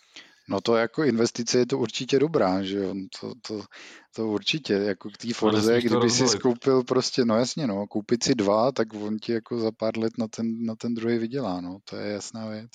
A jinak ty DualSense, co vyšly, ten takový ten úplně černý a ten červený, taky nevypadají vůbec špatně, konkrétně ten černý se mi teda líbí moc. Takže jako je do čeho investovat v tomto směru. No. Chápu, že se může stát někomu, že takhle, kdo nemá úplně v tomhle tom nejpevnější nervy, tak pak se doma topí jako v deseti ovladačích, který jsou jeden hezčí jak druhý. Míra. Může se to stát. Další dotaz, když to úplně není dotaz, nám přišel našeho verného posluchače J.M. Bounce a ten nám poslal další uh, jakousi hru, nebo svým způsobem. Není to tentokrát kvíz, je to spíš taková vymýšlecí záležitost. Uh, zdravím do redakce. Po kvízu tentokrát něco kreativnějšího bez předem daných odpovědí. Určitě si mezi sebou, kdo bude začínat. Například kamenušky papír, což tady nebude, ale uh, nějak si to určíme. Další pořadí je podle směru hodinových ručiček, to taky nebude, ale máme tady vlastně seznam naší nahrávací aplikaci, Uh, kde ale zřejmě každý je, no, prostě bude muset zvolit nějaký správný pořadí. Uh, v tomto pořadí každý vyřkne co nejrychleji název hry dle dané podmínky. Po každé otázce se pořadí posune. Uh, nebude to těžké, bude to spíš sranda, až, na, až jeden druhému vyfoukne očividný název a dotyčný bude muset vymyslet narychlo jiný název. Pro každou otázku je možné použít pouze jednu hru ze série. Ten, kdo bude v průběhu hry nejdále přemýšlet nad odpovědí, prohrává. Třeba si měřte čas na stopkách na mobilu a ten s nejvyšším časem prohrává. Do you guys not have phones? Hm. Dobře, uh, abych trošku zrekapituloval pravidla, tak uh, máme tady uh, 20 vlastně dota- otázek, nebo je to jaká specifikace, je to popis obecný který platí samozřejmě na spoustu her a e, my budeme muset vždycky v co nejrychlejším čase jako vymyslet nějakou hru, která to ten popis splňuje. A ten, kdo bude nejdíl přemýšlet, tak prohrává. Uh, přemýšlím, jak to, jak to jako vzít od podlahy. No, tak jsi a... prohrál, už přemýšlíš. ano, možná si tady vytáhnu, vytáhnu si tady stopky a uvidíme, jak je použijeme. Můžeme si teda zvolit nějaký, nějaký pořadí, ve kterém, ve kterém půjdeme. A, a můžeme třeba začít, nebo můžeme si nechat to pořadí, ve kterém jsme vlastně říkali hry v úvodním tématu, protože to se podle mě bude dobře pamatovat. A, čili je to Zdeněk, já, Zdeněk, já, Kuba. A budeme se takhle postupně, postupně posouvat. Můžeme zkusit prostě určit, kdo přemýšlel nejdíl, vlastně Pocitově. pocitově. No. Uděláme si to jen tak jako zábavný. Přesně, Já ale jsem já si- jsem jednička už teď, já jsem spokojený. Já jsem si ty otázky nečet, kromě té první, takže uh, do toho vlastně s váma stejně, uh, s, vlastně stejně jako z fleku. Tak jo, jsi Zdeňku připraven? Jak na co? A Na to. První otázka. Název hry, kde se pil tvrdý alkohol. Red Dead. Redemption. Uh, Pět. Musíme, máme jít po pořadě, že jo? Jakoby, aby, uh, Počkej, já tomu nerozumím teda. no, prostě... Jo, původně jsme se měli předhánět, ale Táďa zvolil light variantu, že to budeme dávat po pořadě. Chápu to správně? Uh, no, no to tady je přímo i v pravidlech hry, že to je v pořadí, jinak bychom se jenom přeřvávali zbytečně, že jo? Jo, takhle, takže prostě nám se má jakoby počítat ten čas, jakoby, jo, takhle, individuálně. No okay, jasně, individuálně, okay, s tím, okay, že okay. prostě, ale ti může někdo vyfouknout tu tvoji hru. a Jo, rozumím, prostě rozumím. No, No. dobře, tak jsme to prostě nějak s Kubou dali během první vteřiny oba. A co Kuba říkal za hru, já jsem mu nerozuměl totiž. GTA 5. Jo, já jsem chtěl říct Maxe Payna, takže jsme se nic uh, nevyto, nevykradli. Prostě Rockstar Games jako veřil. Uh, otázka číslo dva. Název hry tvořené třemi slovy. Předložky se nepočítají. A já jsem první, uh, takže musím rychle něco vymyslet, protože uh, uh, Mass Effect Andromeda. Kuba? Red Dead Redemption. Mm, Need for Speed. Ne, to, to, to se nepočítají, sorry. Uh, Assassin's Creed Odyssey. Tady No. jsem prohrál, tady jsem byl špatný. Mě napadlo samý s těma Kingdoms of, King, Kingdoms of Amalur a podobně. To je velmi specifická věc, která by tě měla napadnout, zrovna ta hra. Teda. No, zrovna mě to napadlo jako první. Ale kdybych řekl Kingdoms of nedávno, ne? Amalur Reckoning, vole, což byl Jo, ten podtitul, tak by to možná bylo platný, ale... Tak jo. Uh, otázka číslo tři, tentokrát začíná Kuba. Název hry začínající na písmeno B. Baldur's Gate. Bayonetta. Borderlands. Promiňte, já jsem tě asi přeskočil, veď.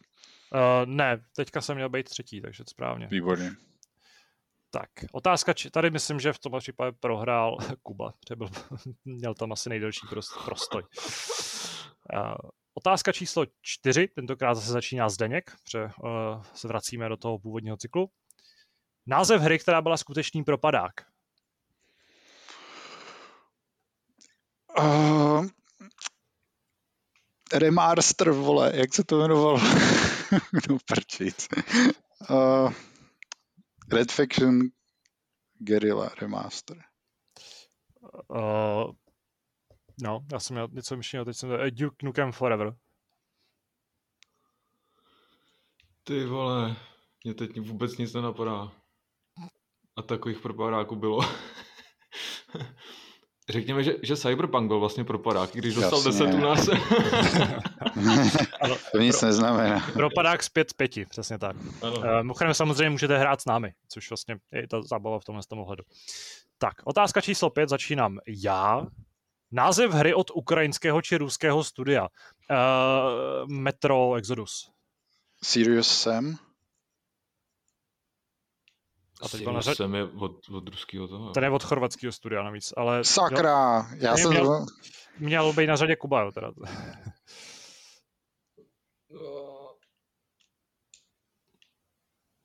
Uh, Dying Light. No, tak prohrává Zdeněk, protože... Protože jsem popletl stát. Ale teda jinak nevím, ty vole, ruský hry moc ne to, no. Neznám. Počkej, Dying Light je ruská hra. To je polský, ne? Ne, to jsou taky Jo, Poláci vlastně. To jsou? Poláci. No, tak pro... Tak prohráváme v oba. kdo, ne, kdo, kdo, z vás teďka dřív řekne nějakou hru od ukrajinského a ruského studia, tak uh, bude na druhém místě. Ty krávo. Mother Russia Blitz není v, v ruském studiu. co? To bych musel ověřit. Eh, Nevím dál. Je tam 20 her. vole. Vodka. Určitě existuje ruská hra, která se jmenuje Vodka. Vůbec nevím, kdo to udělal, ale jsem si jistý, že to někdy někdo udělal v Rusku stoprocentně. Tak, šestá otázka, teďka začíná Kuba, pak je Zdeněk, pak jsem já, aby jsme si ujasnili konečně to pořadí. Děkuji, já to budu potřeba, já si jinak budu ztrácet. Název hry od EA Games, kromě sportovních.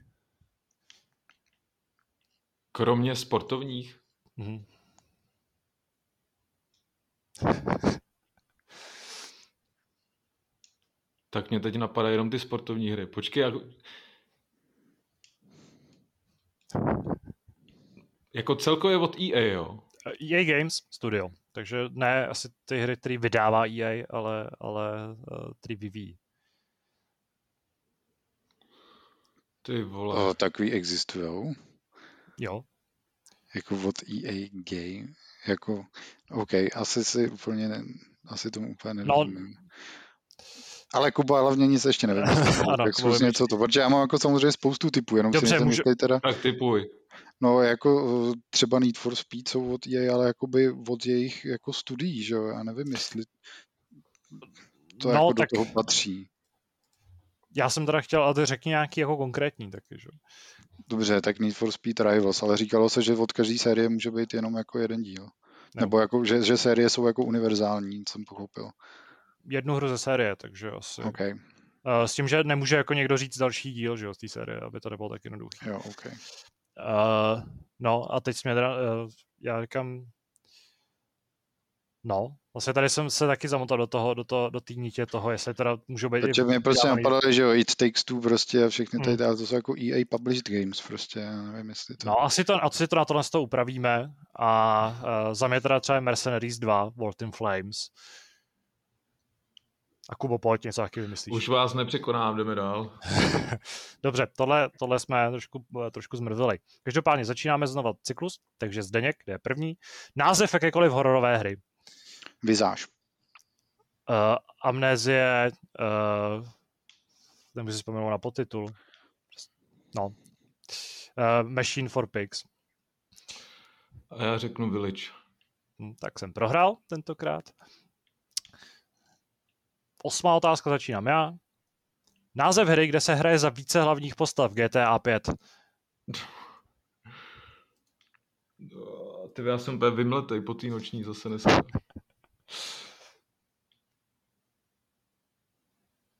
To mě nic nenaskakuje. Way out. Tak. tak jo, devítka začíná Kuba. Popojeď. Název nesportovní a nezávodní hry, kde nebyla krev.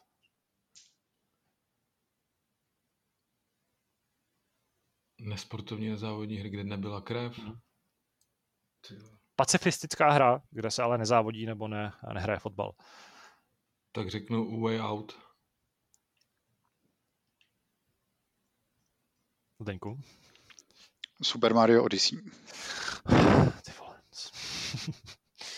To chtěl říct Tadeáš. Ano, chtěl jsem říct Maria. Uh, přemýšlím. Nevím, to jsem udělal napad... schválně a teď ještě chvíli zdržím a už jsem prohrál na zdar. Řeknu Halo 5, protože tam paradoxně jako krev není. Takže... je to pacifická hra. Tam není krev, jo. Ne. Začíná uh, Zdeněk. Název hry, která v sobě neobsahuje, ne, název hry, která v sobě obsahuje slovo gone. Gun, ho- gun Home. Days Gone.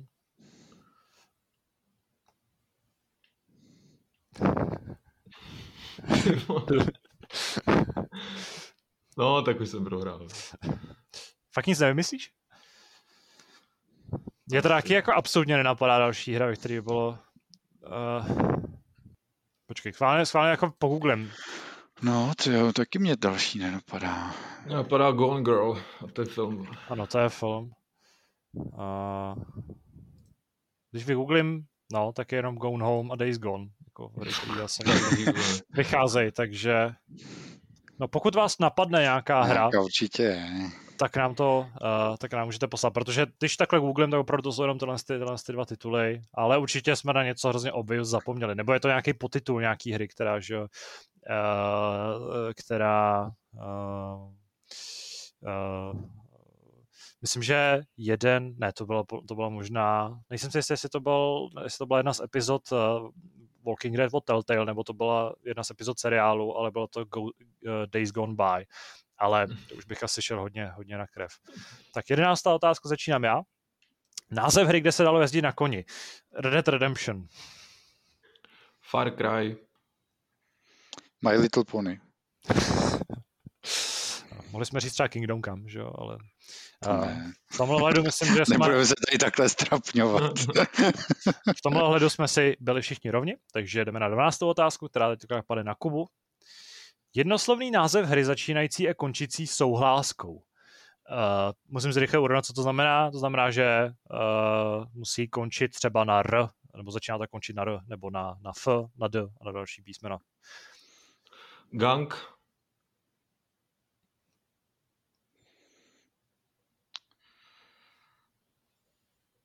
Mm.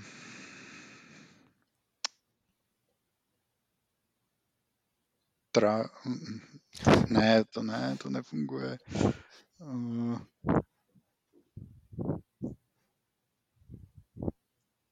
To je napínavý. To teda jo, sakra. Strider.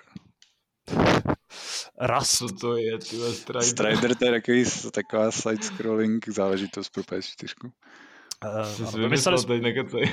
To byla asi první hra, co jsem hrál, tam tenkrát byl, myslím, že v plusku. myslím, že jsme vymysleli velmi takový zajímavý mainstreamový tituly, ale, ale pokud jste to nezaznamenali, tak já jsem říkal Rust. A můžeme přejít k 13, kterou pokud se nemýlim, bude začínat zase Zdeněk. Název hry vydané do roku 1995 včetně. Doom. Uh, Metroid. Mario. To je takový dost obecný název. No, musíš říct, No, to není pravda v podstatě. Tak Mario Brothers. Super Mario Bros. Super Mario Bros. No, jasně, to jsem přesně myslel. Dobře. Uh, začínám já, 14. Název hry obsahující zbraň AK-47. Eh, Asi ta hra obsahuje, ne ten název, protože mě tak nenapadá. Ale řeknu třeba Call of Duty Modern Warfare 2. Counter-Strike. Uh, Far Cry 2, mám pocit. Tak myslím, že prohrál Zdeněk v tomto případě. Eh, 15. otevírá Kuba, takže se připraví a řekne nám název hry, kde auta mají reálnou předlohu, ale nemají licenci.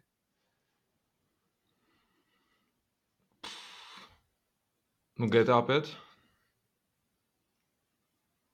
Zdeňku. Ty vole, já nevím. Zase jako na, existují dvě, z čehož jedna už teda padla, jako dvě série. A, a No jako to já, nějak, já bych měl jako něco z Need for Speed snadno řeknu, že? ale já nevím, jako některý ten díl to určitě měl s tím problémy, ale to já, já fakt ty vole nevím. Myslím teda, že jako zrovna Need for Speed to fakt nejsou. Jo. Tam Já, víc, já vím, že třeba byly jaký ty, že Porsche, Porsche jakoby si nemohl tam mít, že tak tam měli vole nějaký, nějaký podobný, ale to je jedno, to už jsem se do toho příliš zamustal. Já asi se budu muset vzdát, já fakt nevím. Já řeknu Mafii, protože ano. A mimochodem Porsche, myslím, myslíš to, jde- když ještě ne, a zrovna teda Need for Speed mývali vždycky licenci Porsche, a některé závodní hry neměly licenci Porsche kvůli právě exkluzivitě Need for Speed. Aha, A okay. většinou to řešili tím, že tam aspoň bylo RUF, což je vlastně sekundární výrobce, který předělává jo, jo, eh, jo, auta jako, Porsche, jo, ale jo, není to, není to jo. jako nějaký neoficiální, Byla ten je ta to kauza, jo, už No. vím, už vím. Hm. takže v tomto případě jasně prohrává Zdeněk. A uh, teďka teda myslím, že s 16. otázkou zase začíná on. Takže se připraví na název hry, jejíž série má alespoň 15 dílů. To je vole, FIFA. Uh, Call of Duty. Final Fantasy. Aspoň, aspoň 15, no. No tak o, Final Fantasy má mnohem víc samozřejmě, že Ano, jo. to má asi 100, Má Final 147 Fantasy dílů. 10, 2, celý 3, vole. To je něco jako, uh, něco jako Kingdom, Kingdom Hearts eh, 365 a 3 čtvrtě. že jo, což je Přesně. Nejlepší název hry. Uh, Každopádně otázku 17 budu otevírat já a budu říkat název hry, kde bosové jsou alespoň desetkrát větší než uh, samotný hrdina. A já na to to říkám Ježíš jak se ta hra jmenuje. Uh, no, Shadow of the Colossus. Ty vole, jsme to sebral. No mě taky. Tak... Uh... God of War. Final Fantasy. Já bych se rád hrozně vzpomněl, jak se ta hra jmenovala. Bylo, to, bylo to Ninja, Ninja Assassin, uh, což je teda jsou okolností i hra. Ale no, teď si na to vzpomenu. Je to taková šílená hra, kde v Tokiu uh, bojuješ proti takým gigantickým mutantům, ale je to vlastně jediná Fromovka, která mě fakt bavila. ale uh, nespomněl jsem se na název, já na ně vždycky zapomenu. Tak, přesouváme se k 18. otázce, uh, ve který bude začínat Kuba. Název hry, kde hráč letěl vrtulníkem pouze jako pasažér. Vietkong.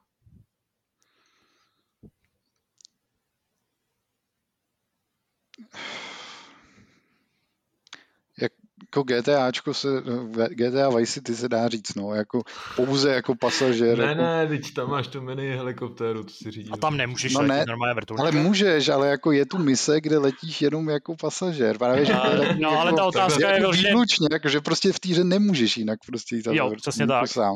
Jako, to je fakt těžký, no. To, ty vole, Mě napadla hned teda hra, jo, ale OK. Ale ty vole, nevím. Já, ale já to asi vzdám, to fakt nevím. tak za mě je to Metal Gear Solid 5 Phantom Pain a uh, prohrává Zdeněk. uh, další otázce začíná opět Zdeněk, pokud se nemýlim, a bude říkat název hry, která pravděpodobně vyjde v roce 2022. Eh, FIFA. A která? 2022. Nebo FIFA 22 se jmenuje, že jo, teďka. No. Takže, 23. FIFA 23. no a je to špatně, protože ona už nebude mít název FIFA, ta série. Možná. Dobře, Možná. Jo, známe jo, to. Okay, Eh, okay, okay. Každopádně Jsem trošku zamotal, jak to vlastně číslujou. za mě je to Horizon Forbidden West, Za mě je to Hogwarts Legacy. což si jistý, jo. No, Hmm. pravděpodobně, pravděpodobný si to je, takže rokem? je to fakt. Závěrečnou 20. otázku otevírám já a musím říkat název hry tvořené maximálně ze čtyř písmen. A uh, Ježíš Maria. No, Ty vole. ty vole. No, ale kdo, koho to první napadne, nech to řekne, vyhrává. Wild? Mhm. Hmm. Rage. Tak Kubo, seš poslední. Čo mě nic nenapadá. Taky třeba Halo. Doom. No. Dobře, no, Combat tím- Evolved. Uh, bohužel ano. mě napadlo, co, jako první mě napadlo Call of Duty, jako COD, že jo, ale to jako není úplně asi jako to pravý. Brousíč NFS nebo EA. Vlastně FIFA, že jo, ale ta má zase číslovku vždycky, takže uh, no. Bylo to náročné, eh, nakonec Ale jsme mega nepočítali, náročný. nepočítali jsme správné odpovědi, pokud se s náma hráli, tak určitě, určitě, jste, eh, určitě jste taky, eh, určitě jste nás překonali. eh, Vzpomněl zapomněl jsem si na šílený kvízy Davida Plecháčka. Ano.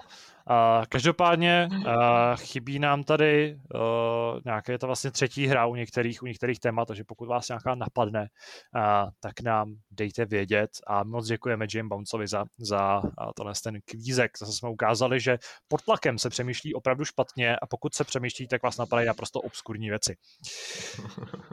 Poslední dotaz přišel od Kuby. Eh, Zdravím celé osazenstvo Hápodu. Dnes ráno, přesně ve 4.56, mimochodem mail přišel v 7.53, takže Kuba buď to žije v nějakém jiném časovém pásmu, nebo nežije moc zdravý životní styl. Eh, Nebo žije podobný zdravotní styl jako náš Kuba. Jo. Uh, jsem dohrál poslední DLC Zaklínače a jsem z toho úplně zničený. Z toho důvodu hledám nějakou hru na dnešní odpoledne večer a mám ve výběru ze slev momentálně tyto kandidáty. Dead Rising 2, Lords of the Fallen, Deus Ex Mankind Divided, A Plague, cože? Uh, tady je A Plague Tale, což je zřejmě pražská verze A Plague Tale, a nebo Kingdom Come. Zde je můj dotaz. Ani jednu hru jsem ještě nehrál. Co si mám tedy vybrat, asi jako první, a proč? Poprosím od každého názor. Podotýkám, že hraji na PlayStation 4 Pro a stejně se nakonec koupím všechny. To by musel říct, proč je, proč je z toho DLCčka tak zničený. Jestli je... Protože bylo pět ráno. Ano, a ještě do, do 7.53 pak psal ten dotaz, že? jo, což jsou skoro 3 hodiny, což je docela masakr. Uh, Já mám kandidáta jasnýho, Kingdom Come. hele, z těch her, já bych začal od té nejhorší. To já ne. Třeba se k těm lepším pak nedostane. Takže bych On vybíral říká, mezi... si koupí všechny, ale... No právě, že ty začneš to nejhorší a pak budeš jako v zestupnou tendenci. Takže bych začal uh, Lords of the Fallen, možná. Co, to bych asi moc nedoporučoval. To já taky ne, ty jo. Jestli jsi zničený po zaklínači, tak jako asi nechceš hrát Lords of the Fallen. A ono to fakt ani není Jako moc dobrá hra. proložit- Hrál jsem proložit- třikrát, můžu to zodpovědně prohlásit. Není to dobrá hra nahráno ty ve 180 tisíc hodin. Ty. Ale jestli Jako je- chce proložit ten open world něčím komple- eh, kompaktnějším, tak, Tak asi jo třeba, jo, to zkusit. Nebo spíš možná Plague ten Plague Tale je ale s tím zase nesouhlasí Zdeněk. Plague Tale je docela dobrý jako v tom, že je to taková odpočinkovější zážitost po tom zaklínači, ale vzhledem k tomu, že hrál tohle, tak bych právě řekl, že to Kingdom Come se mu bude jako líbit, protože asi prostě určitě, ty tak- hry open worldy. Tak já bych A to je jako to z toho vyjmenovaného fakt jako nejlepší hra. proložil ještě- teda klidně tím Deus Exem, protože to je jako taky podobná hra svým způsobem. Když není tak open world, a je to RPGčko, dobře, to bych byl jako takový hodně přísný, něco si tam vytáh, ale je zase jako mo- moderní. Uh, mimochodem splňuje tu potřebu zřejmě mít Prahu, to ti Plague Tale nedá, ale Deus Ex Mankind Divided ti dá Prahu a uh, můžeš se jakoby zabývat něčím modernějším a pak zase přejít do toho, no dobře, nebudu nazývat Kingdom Come Fantasy, protože bych za to dostal počuni, ale přejdeš zase do toho, uh, řekněme, historického hraní. Takže já bych to udělal takhle a kdybychom teda tady vyhodili ty hry, které podle nás nejsou tak dobrý, tak bych teďka šel do Deus Exu a pak se pustil do Kingdom Come. A myslím, že máš mi nemáme do Vánoc zaděláno na uh, hodně hraní. A jestli hraje až do, vole, do rána do pěti, tak to zvládne. No, tak, tak do příštího hápodu, to si rozebereme další hry, které můžeš si šesti Tak hrát. jsme, tak jsme doporučili všechny ty hry, co zmínil. Uh, no, třeba Dead Ne. Rising jsme nez, nezopakovali, takže ten nehraj. Prostě. A Lords of the Fallen taky nehraje. Za druhé, kde bys, ne jako Dead Rising mimochodem fakt mě jako nebavil, takže to je věc, kterou jako nedoporučím, i když třeba to má spoustu fanoušků. Za druhé, kde byste si měla, vybr, měli vybrat nejlepšího parťáka z herního světa a převést ho do našeho světa, kdo by to byl? Kleptrap, Boomer, Cheeseburger, GLaDOS, Klepna, Orel Assassina, nebo vás napadá někdo úplně jiný? Děkuji vám za vaši práci, ať se daří, díky vám jsem začal číst recenze na webu a již několikrát jste mi moc pomohli. A PS, to nejlepší, smrt Spartě. Přesně tak, vzkazujeme, posíláme uh, dopis s Do Kyanidem Čmelákovic. do Čelákovic a uh, děkujeme Kubovi za podporu. Uh, zajímalo, zajímalo by, příště může napsat, jak jsme mu třeba pomohli, to mě docela zajímalo. Uh, kde jsme mu třeba uh, nějakým způsobem pomohli s rozhodnutím a jsem rád, že začal číst recenze. Obvykle to je naopak, že lidi jako dřív četli a teď už je to nebaví. Ale je fajn, že i ta, najdou se i tací, kteří mají opačný, opačný efekt. Uh, jinak já, uh, já si musím vlastně vzpomenout, jak se jmenovala tahle ta uh, kamarádka, takže můžu vám nechat nechat vás, abyste řekli, jaký byl váš nejoblíbenější sidekick. Ty krása. Jako nejoblíbenější neznamená, že bych si ho převedl jako do reálního světa. No. To by Já být přesně- Nějaká, jako Morgana třeba, Morgana z Persony by byla dobrá. Za je to kočka, a kočky mám rád, a za druhý se umí proměnit v autobus, to se může vůbec hodit. Já si myslím, že by si převed Morgana, aby si mohl dát pěkně večer s kolou, že jo? Když se nudíš.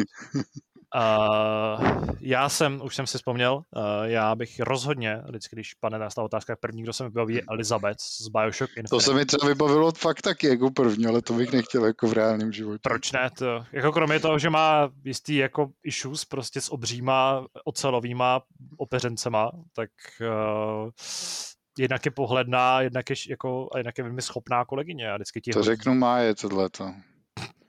Vždycky, vždycky ti hodí munici, když ji zrovna potřebuješ. Což v reálném životě opravdu často Velmi často. Catch prostě.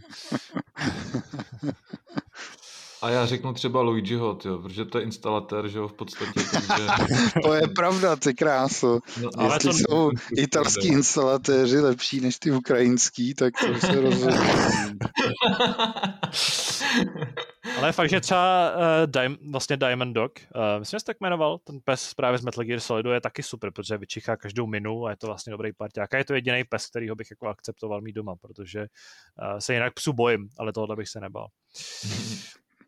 No, vybrali jsme zase taky trošku obskurní záležitosti, ale děkujeme Kubovi za dotazy, děkujeme všem, co nám dotaz poslali. Uslyšíme se zase příště, pokud vás něco zajímá, máte nějaký názor, eh, nebo máte nějakou emoci, nebo odpovídáte na jeden z, na jedno z těch dnešních námětů, tak se nám určitě nebojte napsat, jsme za to rádi. Tím dotazy končí a můžeme se přesunout k závěrečnému tématu.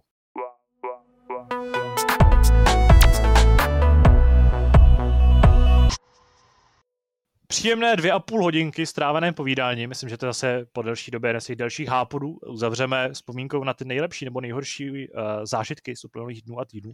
Já mám tentokrát nabito streama, protože já jsem si připomněl, co je ten můj zážitek, který zároveň opět bude jako kombinace s doporučením. Uh, je to věc, kterou jsem klukům, hm, tuším předevčírem posílal do chatu a reagoval na ní jenom, uh, jenom Kuba.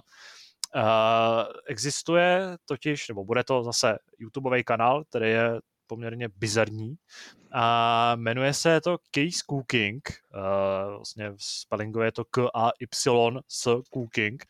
Uh, je to kulinářský uh, kanál, který provozuje jistá starší dáma od někud z, ze střední Británie nebo střední Anglie.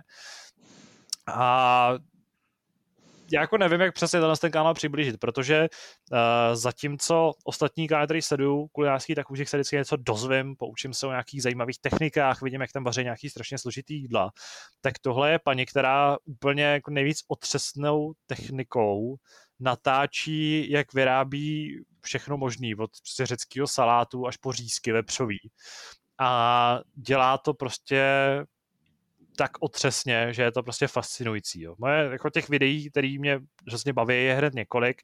Uh, stačí si pustit jako cokoliv, protože všechno je to úplně extrémní, ale super je třeba Another Vegan Meal, což je vlastně její druhý veganský recept, který se sestává z bram, uvařený brambory namazaný máslem, nebo What? a malinko jako tak jako rozkuchaný, se suchýma těstovinama, což prostě a jako spousta těch věcí má ještě na těch videích je nejlep, nejlepší to, že vždycky, nebo většinou, na konci toho videa přijde její syn, který a všechno právě, to sežer. No a ochutnává to. A dost často prostě řekne, že to je hnusný, že to prostě chutná jenom jako česnek, nebo že v tom vůbec není cítit chuť ničeho. Uh, mimochodem je to člověk, který nenávidí sír a v videu, kde se vaří paella, teda pokud, jste špaň, pokud máte nějaký vazby na Španělsko a máte rádi skutečnou páju, tak vás to možná niterně urazí, ale to tak platí pro všechny videa, kde jako vaří něco, co znáte. Uh, tak uh, praví úžasnou myšlenku a je hrozně dě, jako vyděšený, no, překvapený z toho, že nikdy v životě neměl páju, ve který by byly mořský plody a že mu to nechutná s tím. Že to je... Takže ano, tohle je prostě to je fascinace. v uvozovkách. Ale v uvozovkách. Ale je to, je to naprosto fantastický. Já vlastně nejzajímavější na tom je to, že vlastně nevím, jestli ta ženská to myslí vážně, nebo je to nadsázka.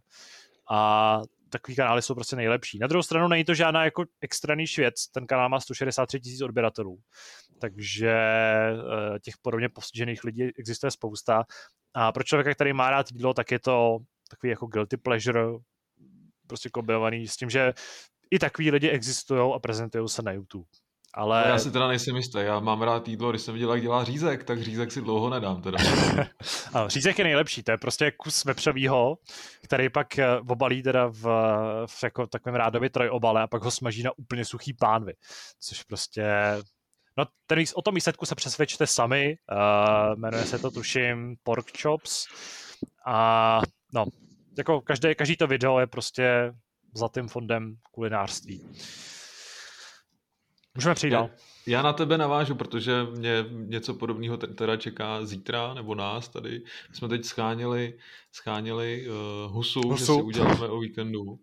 Nemohli jsme sehnat, fakt jsme nemohli sehnat, všude kachny jenom. Mm-hmm. Říkám, ty ne, prostě uděláme si tu husu, že jo. Je to sice třeba náročnější na přípravu, ale tak zkusíme to. A včera Štěpánka přitáhla asi pětikilového ptáka, ty no, takže teď, teď nám... Vám teď nám... živýho, teď vám běhá po obejváku. Prostě. A dělá Hong Kong. ano, a říká, že prostě mír nikdy nebyl v, v rámci možností a honí tě s nožem prostě bodá tě do toho, do dveří. Ale jako zabrala nám docela velkou část v lednici, nejsem si úplně jistý, jestli jí dám vůbec do toho pekáče našeho, jestli se vyjede do trouby. A ještě jsem teď našel návody na internetu, ty recepty vypadají docela složitě, jako, že to není žádná srnda pořádně, pořádně upít husu. Takže jsem na to zvědav. Nezapomeň si pořádně včas nasolit. ano. Chceme tady se Zdeňkem rozebrat. My jsme totiž včera s Zdeňkem spolu chvíli poseděli a skoro okolností jsme taky řešili husy, velkou Fakt? část diskuze, takže... A vy už, jste, Ká... už ji máte za sebou? Ne, ne, nás to čeká asi v neděli. No. Já ji mám za sebou, já jsem pekl o víkendu, takže já doporučím metodu Fakt? pečení na roštu se no, švestkama to, to a jabkama. Asi, no. Výborné. My jsme mimochodem husu sehnali mraženou globusu, jo, když už tady jako jsme u té vysoké gastronomie, protože... Za kolik? Uh, to už se nepamatuju, ale byla výrazně levnější než jako kdekoliv jinde. To, je tak jako to už jsem vytěsnil z paměti, kolik mě stálo. Kdyby jsi na ní zašel do restaurace, bylo by to lepší. jo, no. Hmm. Hele, já si nemám nějaký extra zajímavý zážitek, ale stal se mi teda teď takový Takový bizar, včera jsme se o tom bavili taky s Táďou. Když máte doma zvířata, tak se stane, že jako občas musíte zajít k veterináři. A mně se teď stalo, že zatímco teda pes byl na kapačce, museli jsme tam s ním prostě skoro dvě hodiny sedět, tak jsme, Bára mi podala časopis, ve kterým, prostě o kočkách, ve kterým úplně čistě náhodou, on byl asi, já nevím, 8 let starý, kterým čistě náhodou mi padla do, do, do očí prostě jako byl můj pohled na stránku, kde bylo vyhodnocení nějakých, nějakých kočičích výstav, kde první místo vyhrála kočka, mě jako zaujala a když jsem začal číst, odkud je a kdo je chovatelka a tak tak, tak jsem jako začal mi, můj fungus začal pracovat a probírat se ze spánku. A začal, jako došlo mi rychle, že to je kočka z chovatelské stanice, ze který jako já mám kocoura tak jsem to pak někde dohledával na internetu a je to nějaká prostě jeho teta, jako, což bylo fakt jako náhoda, jak prase, prostě tam takový štos, že jo, desítek časopisů a tak, jak jsem to zrovna otevřel, chvilku jsem si v tom listoval a říkal, jo, jo, tady to, jo, to je nějaký povědomí, tak jsem to pak ještě tam hledal a fakt to bylo ono, takže to byl takový můj jako zážitek, který říkám jenom proto, že jsem úplně ztracený v čase a prostoru, vůbec nevím, co je za den, vím, že mám jít do práce za chvíli, to je to jediné, čím jsem si jistý, a jak to se mi za poslední týden nebo uplynul dobu zajímavého stalo, si vůbec nemůžu vzpomenout. No, na této uh, lehce zapomnětlivé vlně plné hus a, a, a nekvalitní gastronomie se loučíme s Hápodem s pořadovým číslem 820. Uh, děkujeme vám, že jste se doposlouchali až sem. Uh, doufám, že se vám líbilo, že to byla zase taková obsáhlejší povídání o všem možném i nemožném. Uh, uslyšíme se příští týden. Uh, děkuji moc Kubovi, že se zúčastnil. Díky, čau. Děkuji taky Zdeňkovi. Ahoj. Loučím se s vámi já, mějte se hezky a hrajte s námi. Čau.